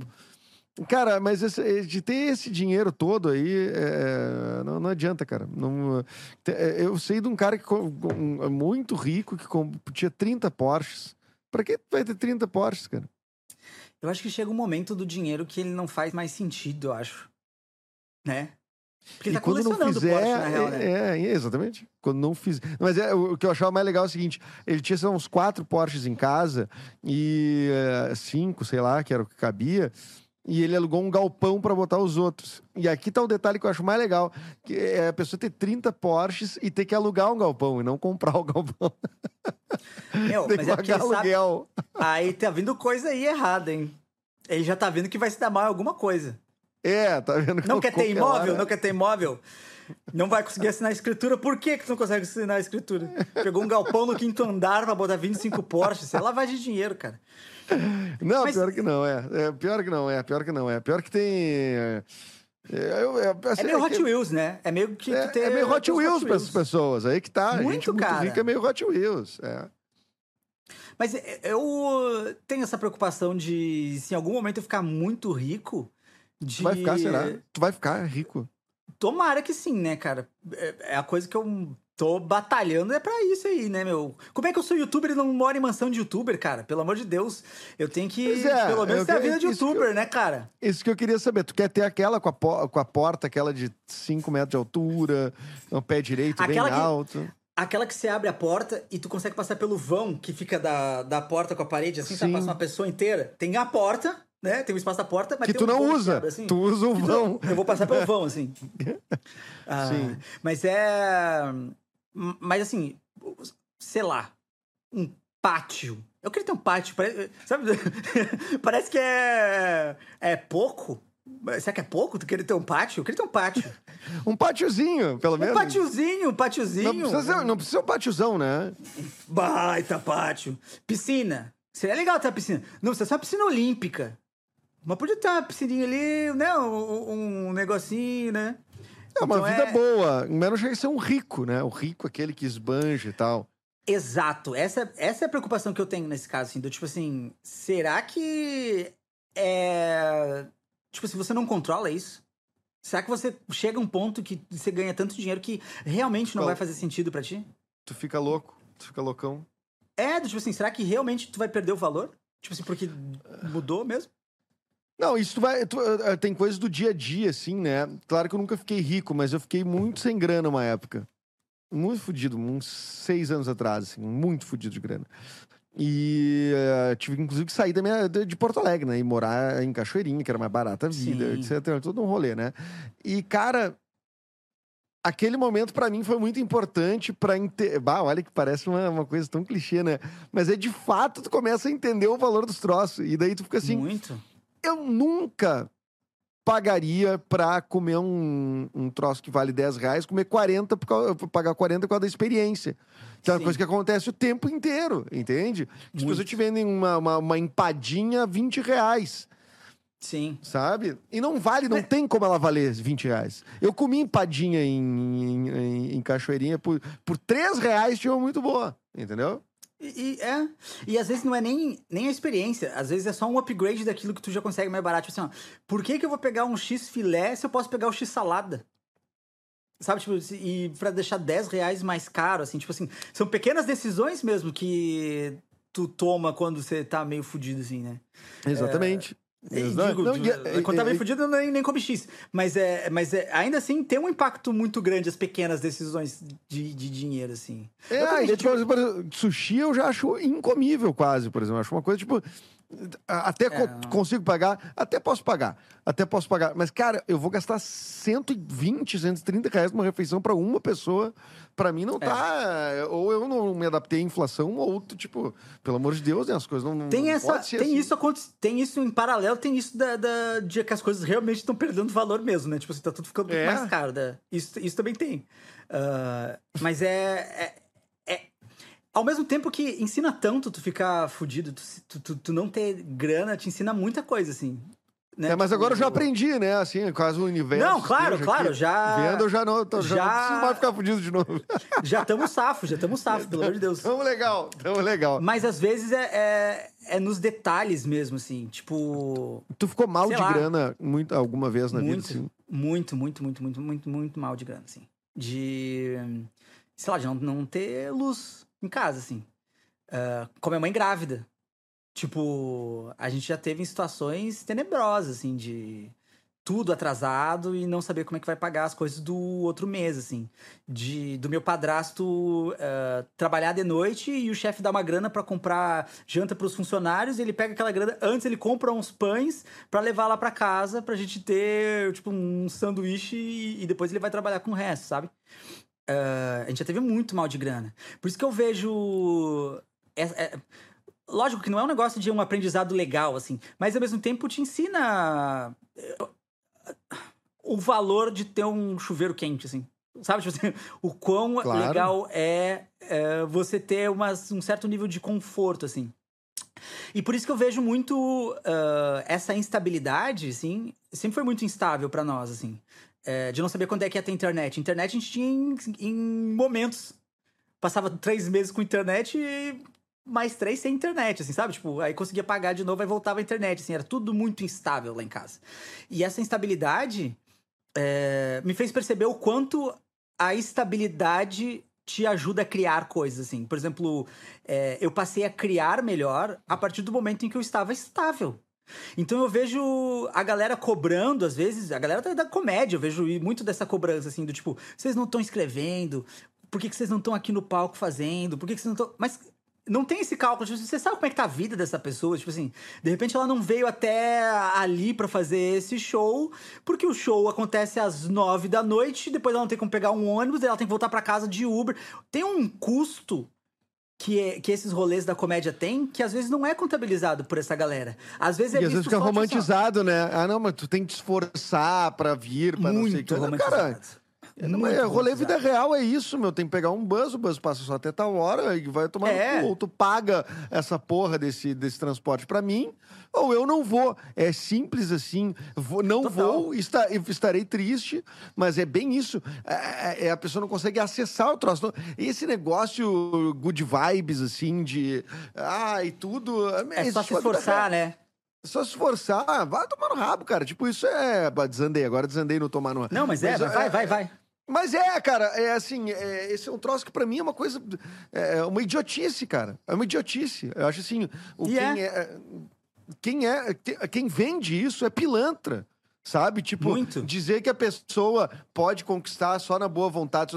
Não, boa vontade faz parte do processo. Mas existem contextos, existem realidades, meritocracia é, é uma balela. E, tipo, se tu não conseguisse. se tu tivesse até hoje com três meses com internet, três meses sem, tu não tinha um canal de 4 milhões de. Não, de lógico que não.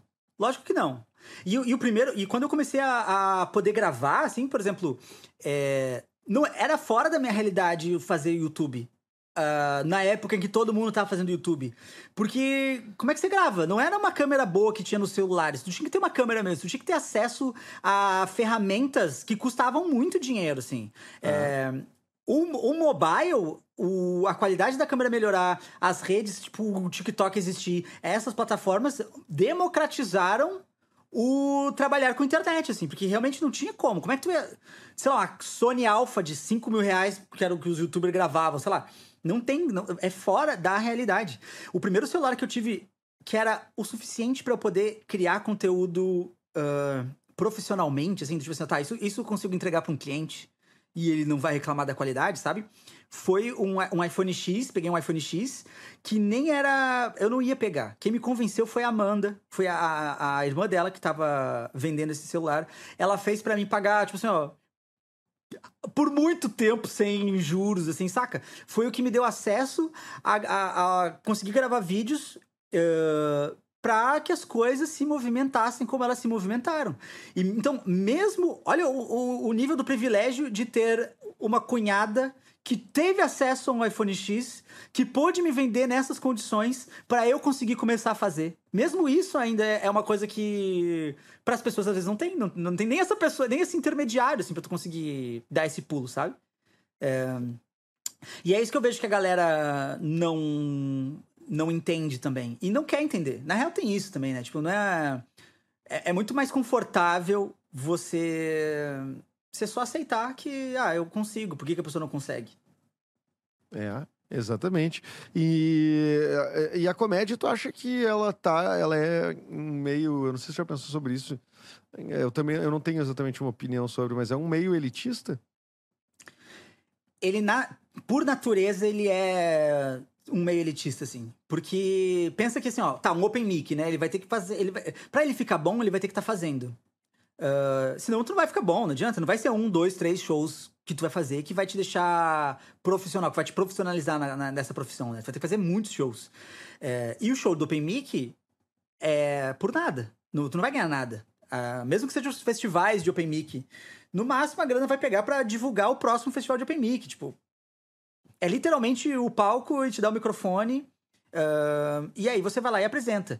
E isso eu digo nem nos comedies, eu digo de em hamburgueria, show, é, em pizzaria, em, em, cachoeirinha, show não sei aonde, alvorada, show não sei onde. Esses shows que o Open faz, na real. O, o comedy, ele é, é quase como jogar jogar na Série A pra essa galera, assim, sabe? Tipo assim, ó, eu fiz no comedy. Mas não é essa a realidade. A realidade deles é nessas, nessas pedreiras.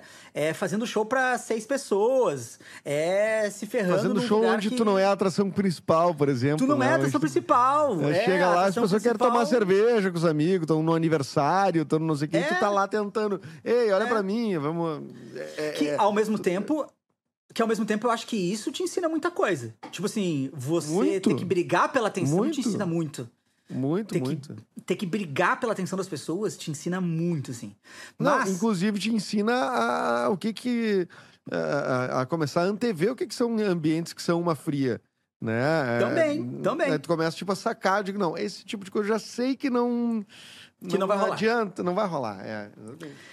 Mas o, o, uh, o caso deles ter que estar tá circulando nesses lugares é isso. Tipo, o, o Open Mic, ele naturalmente vai ter que ter uma outra profissão para conseguir se sustentar. A não ser que tenha uma família que tanque isso, que fale: ah, tu quer fazer isso? Beleza, vai lá e faz e tá tudo certo. Mas não é a realidade de todo mundo, né? A realidade da maioria das pessoas é: eu vou ter que trabalhar durante a semana.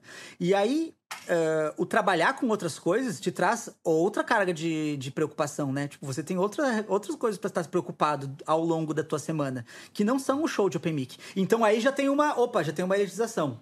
Então o cara que tem a liberdade financeira de decidir, ó, eu vou fazer isso pelos próximos seis meses e ver o que acontece, já tá na frente do que tem que estar tá preocupado que amanhã vai ter que acordar seis. Já tem uma uh, condição melhor, né? Já. Uma condição naturalmente aí, melhor, né? Aí tem o lance do, do tá, beleza. De, da mesma maneira, eu vou, eu vou ter que ir até o show. Se você tem carro, ok, você tem uma liberdade, você consegue fazer o show aqui no centro de Porto Alegre, mas tu consegue também fazer é, em Canoas e depois se precisar ir para São Leopoldo fazer, você vai também. E aí é isso, tu tem uma mobilidade. Mas também não é uma realidade todo mundo ter um carro, né? Então, opa, não. já tem uma uma outra elitização da parada ali, saca? E aí, beleza, eu não tenho meu carro, mas eu tenho um cartão de crédito, então eu vou passar no Uber e depois, no final do mês, eu resolvo. Outra outra é. elitização do tipo assim, ó, tu, é. então tu consegue resolver. Então essa grana não vai te fazer falta para este mês você conseguir circular, né? É, então tu vai passando por filtros que acaba elitizando, assim, tipo, é, quem não tem grana demora mais para conseguir ficar bom como open, Sempre, assim, né? Tipo, melhorar é, na profissão. É, a, a, estabilidade financeira, a estabilidade, né? Assim, esse, esse tempo, essa. É. é. Essa possibilidade. E não só para isso, acho que para tudo que é produtor, produtor de conteúdo digital, quer tentar a sua vida, é, tipo, é, precisa desse tempo, né? para maturar a coisa. É, se tu quer te jogar mesmo e fazer rolar num tempo legal, é, tu tem que ter grana para sobreviver. Sim. Ou, ou, ou, ou tá na casa de alguém, teus pais, não sei o que, enfim. Sim. Que alguém vai pagar tua conta e tu não vai, tu vai poder te dedicar a isso. Tem gente que é privilegiada nesse, nesse nível, assim, né? E Total. acaba passando na frente, né? É. Não necessariamente é a mais talentosa. Né? E isso, não necessariamente a mais talentosa. Uh, e mesmo assim, tudo isso ainda vai fazer a pessoa ficar melhor na arte dela, mas não vai garantir que ela vai conseguir transformar isso numa profissão. Porque daí é, é um outro movimento que é mais. Que aí é outro rolê. Você transformar isso em profissão é outro rolê. É outro. E quando é, e quando é que tu transformou isso em profissão e tu já pensou em desistir? Eu transformei isso em profissão uh, quando eu não aguentava mais fazer análise de sistemas, assim. Quando eu, quando eu ganhei meu, minha, meu estágio, e eu fui bem no estágio e eu recebi a proposta de, de trabalhar full time, foi quando eu tive que largar o teatro. Foi quando eu tive que largar o teatro de bonecos, é, essa parada mais artística lá em Caxias, assim. Foi esse momento. Que é o teu então começo no humor, é, é o teatro de bonecos, né? Isso, é. Eu tive, eu tive que largar isso por causa do tempo. Só que eu precisava Tipo assim, eu não tinha essa opção. Tipo assim, é... a grana que eu recebia lá era maior do que o melhor mês. E era estável. Era, era janeiro, fevereiro, março. Tipo, e a Bem gente direitinho. Sabe que pro teatro de boneco, tu vai começar a ganhar dinheiro lá pela Páscoa. Tipo, é... então tu passa uns meses ali ganhando nada, assim, tipo. E eu ganhava mais, então não era como se eu tivesse uma grande opção, assim, seguir fazendo essa parada. É, e, e, foi quando eu consegui ter um mínimo de estabilidade na minha casa. Foi quando eu comecei a poder ajudar de verdade lá em casa, sabe? É, foi com análise de sistemas, foi trabalhando com TI. Então, o momento em que eu eu me vi sugado por isso, assim, e eu fui virando outra pessoa, assim. Eu fui abandonando, fui deixando a comédia cada vez mais de lado. É, fui fazendo menos shows. É, fui vivendo uma outra vida, assim, que era, tá, a partir de agora eu acho que a minha vida vai ter que ser essa. E não, não me fez bem, assim, não me fez bem para para mim mesmo, para minha saúde mental, assim, eu não eu não encaixo nessa, eu não encaixava nessa naquela vida, assim. Eu não era uma pessoa de TI, não tinha como, não, não fazia sentido isso. Uh, por isso que meus chefes, os chefes gostavam de mim, sabe? Porque eu conseguia me comunicar, assim, que, que já é um pouco fora do das skills de um programador normalmente tem, assim, sabe? Sim. Sim. Uh, então o momento foi quando eu cheguei no fundo do poço, assim mesmo, assim, de cara, eu não aguento mais isso. Tipo assim, eu não tenho uh, saúde mental para que isso aqui seja o resto da minha vida, assim. Se toda segunda-feira, se todo dia eu tenho que acordar pensando quantas horas faltam para eu voltar a dormir, assim, ou é, acordar na já tá ruim, né? Tá errado. Né? Calculando, né? não, calculando, eu chegava na segunda-feira calculando direitinho quando é que vinha a sexta de novo, assim, tipo, não era um rolê legal, assim. Então eu resolvi fugir para Dublin. Foi aí que eu fui fazer o intercâmbio, assim. E o intercâmbio da maneira mais é, brasileira possível, que é com dinheiro do FGTS. Que eu tinha calculadinho. calculadinho quando é que eu ia sair, fiz acordo com o chefe, eu sabia até quando ia o seguro-desemprego, eu sabia direitinho, assim, ó, calculadíssimo, eu sabia quando que eu ia largar. Larguei, consegui ficar com o seguro até o, o dia de ir. E nesse tempo, apareceu um quarto de me convidar para começar a escrever uns vídeos lá para Colombo na época para um cliente e veio a primeira graninha. Colombo não pode mesmo, falar nada... aqui, não pode falar a marca aqui, tô brincando, tô brincando. Pode falar, óbvio, né? Pode falar. Ah, foi a Magalu. Não. Aí. Magalu pode, Magalu pode. uh... Aí eu fui para Dublin, mas já, como eu já ia para não voltar, eu já vi, já nesse meio tempo eu percebi, não, mas peraí, eu, talvez eu tenha achado alguma brecha no caminho ali, sabe? De fazer comédia na internet. Que é diferente do, do, do teatro, né? De, de fazer comédia no palco. É, talvez Sim. eu possa trabalhar para marcas para fazer comédia. E aí eu fui para Dublin, passou. E aí eu fui focado para. Não, eu vou estudar. Aí quando eu cheguei, eu cheguei na quinta-feira, na terça-feira eu já fiz o meu primeiro Open Mic, assim. Tipo lá, assim. Já entrei num curso de improviso, de Hi, guys. o cara gostou. Hey, One guys, thing I don't understand is... E foi, cara. Uh, focado em estudar. Estudei tudo que dava lá, comprei livro. Tive acesso a muita coisa, assim, foi muito bom esse período. Uh, mas eu sabia que eu ia voltar. E eu lembro da, da felicidade que eu tava lá e ao mesmo tempo daquela sensação de que eu vou voltar, mas vai ser na briga. Saca? Tipo assim, é, eu quase.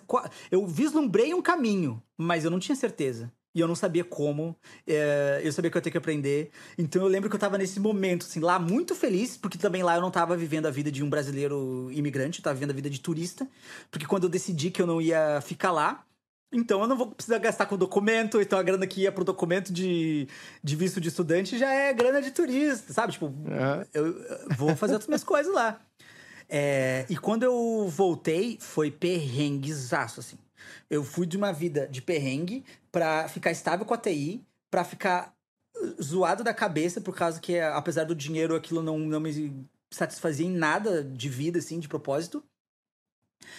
Pra voltar pra um certo nível de perrengue, assim, para não ganhar nada, mas tava fazendo alguma coisa que eu sentia que talvez pudesse dar alguma coisa. É... E aí foi esse momento em que eu comecei e a tu viu ali e tu começou e tu chegou a, assim é, também ter aquele fantasma, não sei se um fantasma traumático, assim, de tipo, pô, então, vamos ver de novo, será que eu vou de novo passar dificuldade de ficar sem luz, ficar Sim. sem não sei o quê, porque eu não consigo pagar? Sim. E aí tu já como adulto. Sim. Foi o que aconteceu, assim. É, mas foi uma voz, foi é, é, esse negócio traumático, assim, que foi. teve que ser lidado na terapia. Não era um negócio tão fácil mais, assim, sabe? Tive que. É, assim que eu comecei a ganhar uma graninha ali com, com Eu comecei a ganhar dinheiro com o TikTok quando veio a pandemia. Então, até então, eu tava aqui, eu me mudei para Porto Alegre para trabalhar no canal, na, na canal do Cris, dar aula na Conquer. Eu tava me virando, saca? Eu tava fazendo várias coisas, cada um dava um pouquinho aqui e eu conseguia uh, sobreviver. Mas, mas teve um lance do tipo assim. Quando, acabou, quando, quando veio a pandemia, do tipo, o que é que eu vou fazer? Porque eu não tenho nada, assim, não tenho um, um trabalho que dê pra fazer em home office, assim. Eu tava começando a fazer as coisas funcionar no TikTok. Foi quando eu baixei a cabeça e falei, cara, isso vai ter que funcionar. Eu não sei o como, não sei o que que é, não sei como que vai rentabilizar isso, mas é eu all vou in, né? ter que fazer all funcionar. In. Foi, foi all in, assim. E all veio, in? Foi all in. All in. Foi all in. all in. e aí... Uh, não, até porque isso, a gente assim. não sabia quanto tempo ia durar a pandemia, né? Essa não, toda, não sabia né? nada, não sabia é. nada. E aí foi o, o, o, movimento que eu. Aí comecei a ganhar um dinheiro suficiente para conseguir fazer terapia. Foi a primeira coisa que eu fui fazer, assim. Uh, para conseguir lidar com isso e entender também o, o, aceitar que tá tudo bem, sabe? A, uhum. a, a impressão que eu tinha é que eu passei tanto tempo na guerra, assim, que tava tudo bem mas eu tava espiado o tempo inteiro, assim, saca? Tipo assim, meu Deus, vai dar errado. Ah, meu Deus, não, vou perder tudo amanhã. Tipo, ah, mês que vem acabou, sabe? Então, a terapia me ajudou a entender. A minha vida é tá assim, tá né? A minha, a minha, vida é assim desde sempre no mundo artístico, assim, na vida artística. Assim, é, são poucos meses que tu consegue ficar tipo, ah, não, tá, eu tenho agora não sei quantos meses para. Eu calculo em meses, né? Tá, agora é. eu tenho. Uh, posso ficar tranquilo até outubro. Agora posso ficar tranquilo. Sabe? É assim, cara. Sim. É. Isso assim, não é. Isso é. é eu acho que esse é o grande acostuma, né? diferencial. Né? Acostuma, mas não sei se é o certo, né? Tipo assim, não seria o, o melhor caminho para fazer arte, né? Não é porque ele é contraproducente, inclusive. Muito né? contraproducente. Porque eu comecei a produzir e a criar e a me entender como comediante. A... Lógico que todo o estudo, toda a experiência que eu tive antes, né? Não... Foram anos, né? Então tem essa bagagem atrás. Mas ao ponto de. Tá, agora eu vou construir alguma coisa em cima desse terreno que tá estável veio por causa da estabilidade. Veio por causa de eu estar bem, tranquilo, uh, saber que tá tudo certo, é, eu tenho onde morar, tá tudo bem com a casa, a, a luz tá direitinho, sabe? Parar de ter preocupações é, extra comédia, extra arte, assim, é o que te ajuda a criar mesmo, assim, a, a, a chegar no ponto de agora eu tô fazendo diferença num cenário. Sabe? Tipo assim, agora o que eu faço ecoa não é só uma coisa que eu tô fazendo pra, porque eu tô me debatendo aqui na água, assim. É, muito bem. Ô, meu, muito obrigado pela tua presença aqui, cara. É, Nós vamos acabar nessa bad vibe? Não, claro que não. Nós vamos cantar uma música. Abençoa, Senhor. Senhor orar. Ah, com delay não tem como, né? Não vai dar. Jesus Cristo, ontem, hoje, Ontem, sempre. hoje, sempre. Cara, eu tive, eu, eu- eu tive uma crise, um ataque de riso na missa de sétimo dia do meu avô, cara. Porque o. Quando que foi? Ah, faz muito tempo, foi em Ah, 2006. tá. Achei que foi E a... Não, tipo, isso, eh, foi- eu tinha 21 anos. E aí, cara, o... eu e meu irmão sentados um do lado do outro, todo mundo consternado ali, porque, enfim, né, o voo e tal. E aí a mulher diz assim, eu não, eu não vou em missa, né? Apesar de ter feito catequese, eu não, não vou, não sei a- a- o rito da missa, assim, né? E aí a mulher diz assim, vamos cantar agora Jesus Cristo ontem, hoje, sempre. E daí ela começa a cantar Jesus Cristo, ontem, hoje, sempre, ontem, hoje, sempre, aleluia. E aí eu tive um ataque de riso, porque assim, ó, a música, a letra inteira da música é o título dela. É o título dela. o título é puta Ai. comprida e a letra é puta curta. a letra tá... É assim que é. Tu ganha na repetição. Tu ganha na Esse é o repetição, segredo né, do cara? sertanejo, é, cara. E aí foi. Ah, e aí meu irmão também teve um, um colapso de rir, nós todo, tudo tivemos um ataque de rir, né? Já tinha, o velório do vô já tinha sido uma coisa eh, que aconteceu várias coisas engraçadas, né? Que, tipo, um, um amigo meu, assim, acho que nunca tinha ido em velório, sei lá, e chegou pro meu pai, né, filho do meu avô, pra dar os pesos e deu os parabéns, né? Meus parabéns. Ah, E aí, cara. aquele aqui- terrenão lá vai pingar, hein? É, tipo, meus parabéns. Meu pai, meu pai, ah, obrigado. obrigado. Mas o, mas o lance, a comédia tá em tudo, né, meu? É impressionante. A E é comédia, é um- momentos eu, de eu tenho pra tensão, mim né? que é um olhar, né? A, a comédia, pra mim, é apenas um. Eu, eu acho que ela está. Ela paira no ar o tempo É. inteiro em qualquer situação. É só uma questão de tu mudar o olhar. É do, É isso. teu olhar, tua percepção. Qualquer É coisa, isso, cara. cara. Se tu parar no parque e ficar olhando o parque, tu vai. Tu vai ver comédia. E se tu andar com essa cabeça setada pra isso, eu imagino que seja assim, né? Viver de comédia É. como tu, tu vive. É o afinar a tua visão pra isso, assim. E pras coisas que tu escuta. Porque às vezes não é nenhuma coisa que É. tu vive ou que tu viu. Às vezes é uma coisa que alguém viveu, ouviu e te contou. Sabe? Tipo assim, não necessariamente é um negócio que precisa ser teu, assim. Às vezes pode ser uma coisa que a tua mãe Não. te falou. Tu, Meu Deus, é isso. Não, exatamente. Exatamente. E, e- e- nesse, e nessas tragédias também. ah, ah, infelizmente, sim, eu sei que elas são trágicas, mas a gente também acha Mas humor, né? tem. Mas Tem e é por comédia, isso né? que a comédia, ela é algo. Eu acho, eu vejo como algo, às vezes, até meio espiritual, assim, do tipo. Tem coisas que só a comédia te dá, assim. Às vezes na interação com a plateia. Tu conversa com um cara, conversa com outro, conversa com o terceiro. Houve uma amarra ali, uma, alguma coincidência, alguma coisa entre os três, sei lá. O universo num show- amarrou, né? É, uma tro... é um É. isso. Como, como assim? Como é que pode essa coincidência existir? Como é que ela pode acontecer? Parece que a comédia te dá esse presente, porque tá o tempo inteiro aí, né? Tá o tempo inteiro no ar. Essa, as, É. as pessoas têm que acreditar mais nisso. Isso sim. Isso sim não é, não é lorota. Isso sim, é, isso sim rola. É o que eu tava Esse- pregando lá naquela foto. Eu tava pregando Naquela isso. foto quando tu era A pastor. comédia está no meio de nós. Ah, amém. Ô, meu. Cara, agora sim, muito obrigado, cara. Eu vou. Imagina, a gente tamo com junto. Uma, uma hora e trinta e poucos de conversa aqui. Eu conversaria Adorei muito mais tempo minuto. contigo. Já fizemos churrascos de muito mais horas que isso, né? É verdade. Mas a gente. A gente volta a conversar quando tu quiser, tá disponível aqui o espaço. E eh, diz uma coisa, também, bom, eh, tu tem vários projetos. A gente nem falou do Saúde, Bem-Estar e Zumbis, né? Que é um, é um outro, é um verdade. outro Grande podcast, que fizemos brasileiro. juntos. Que está no ar, né? Quem quiser escutar o Saúde, Bem-Estar e Zumbis. Esse é um podcast de improv, na verdade, né? É, Que é apocalíptico. demais. É Eu, bom tu e demais. Rafa Pimenta, né? Eu, tu e Rafael Pimenta. Ah, é muito bom, eu adoro. O conceito Então, é muito bom. Muito bom.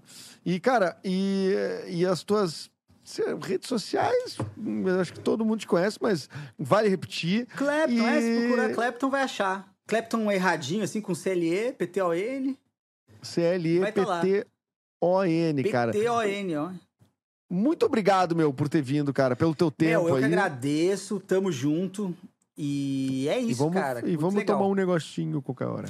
Vamos tomar um negocinho, assar uma carninha aí, que além Ah! de podcast, esse espaço também é um bom espaço pra assar carninha, né, Exatamente. cara? O pessoal não imagina que aqui nessa produtora, a metros de mim, tem uma churrasqueira. E é boa essa churrasqueira aí, hein? Rica Não, o assador é bom, o assador é bom também. O assador é bom. que é isso, que isso. Tem É, melhores, baita tem assador, melhores. assador. Valeu, meu querido. Muito obrigado Valeu, pela tua presença, mano. cara. Valeu. Até mais, cara. E pra você que assistiu até aqui, muito obrigado também. Esse foi o Eric Clapton. Siga o Clapton, acompanhe o Clapton, ele é um cara incrível. E acompanhe também esse podcast. Se inscreva no, no YouTube, assine na sua plataforma de áudio favorita e apoie, se quiser apoiar, no projetomendas.com.br. Tem as campanhas de apoio lá, pode ser de 5 a 20 reais por mês, com recompensas diferentes, né? E, cara, queria pedir mais uma coisa. Ah, agradecer, sempre agradecer a Papier Digital e a Pardal Filmes, que são as produtoras que realizam esse podcast, que agora está em vídeo, né? Também, não só em áudio, mas também em vídeo. Agradecer a Fernanda Reis, que é a diretora desse podcast. Agradecer. Agora tem equipe, né? A Nicolas Skid, nosso responsável técnico. Quero agradecer também o Luan Santos, ah, que é o nosso produtor. E também agradecer a Laura Marshall, que fez o conceito aqui do, do, do cenário. Eu não sei se eu executei como deveria, mas tenho certeza que qualquer hora ela vem aqui meter a mão e vai deixar mais lindo ainda. Mas por enquanto, vamos nessa, tá bom? Terças e quintas, mais episódios do Projeto Mendas. Eu te espero aí. Vamos lá! Tchau! Até mais!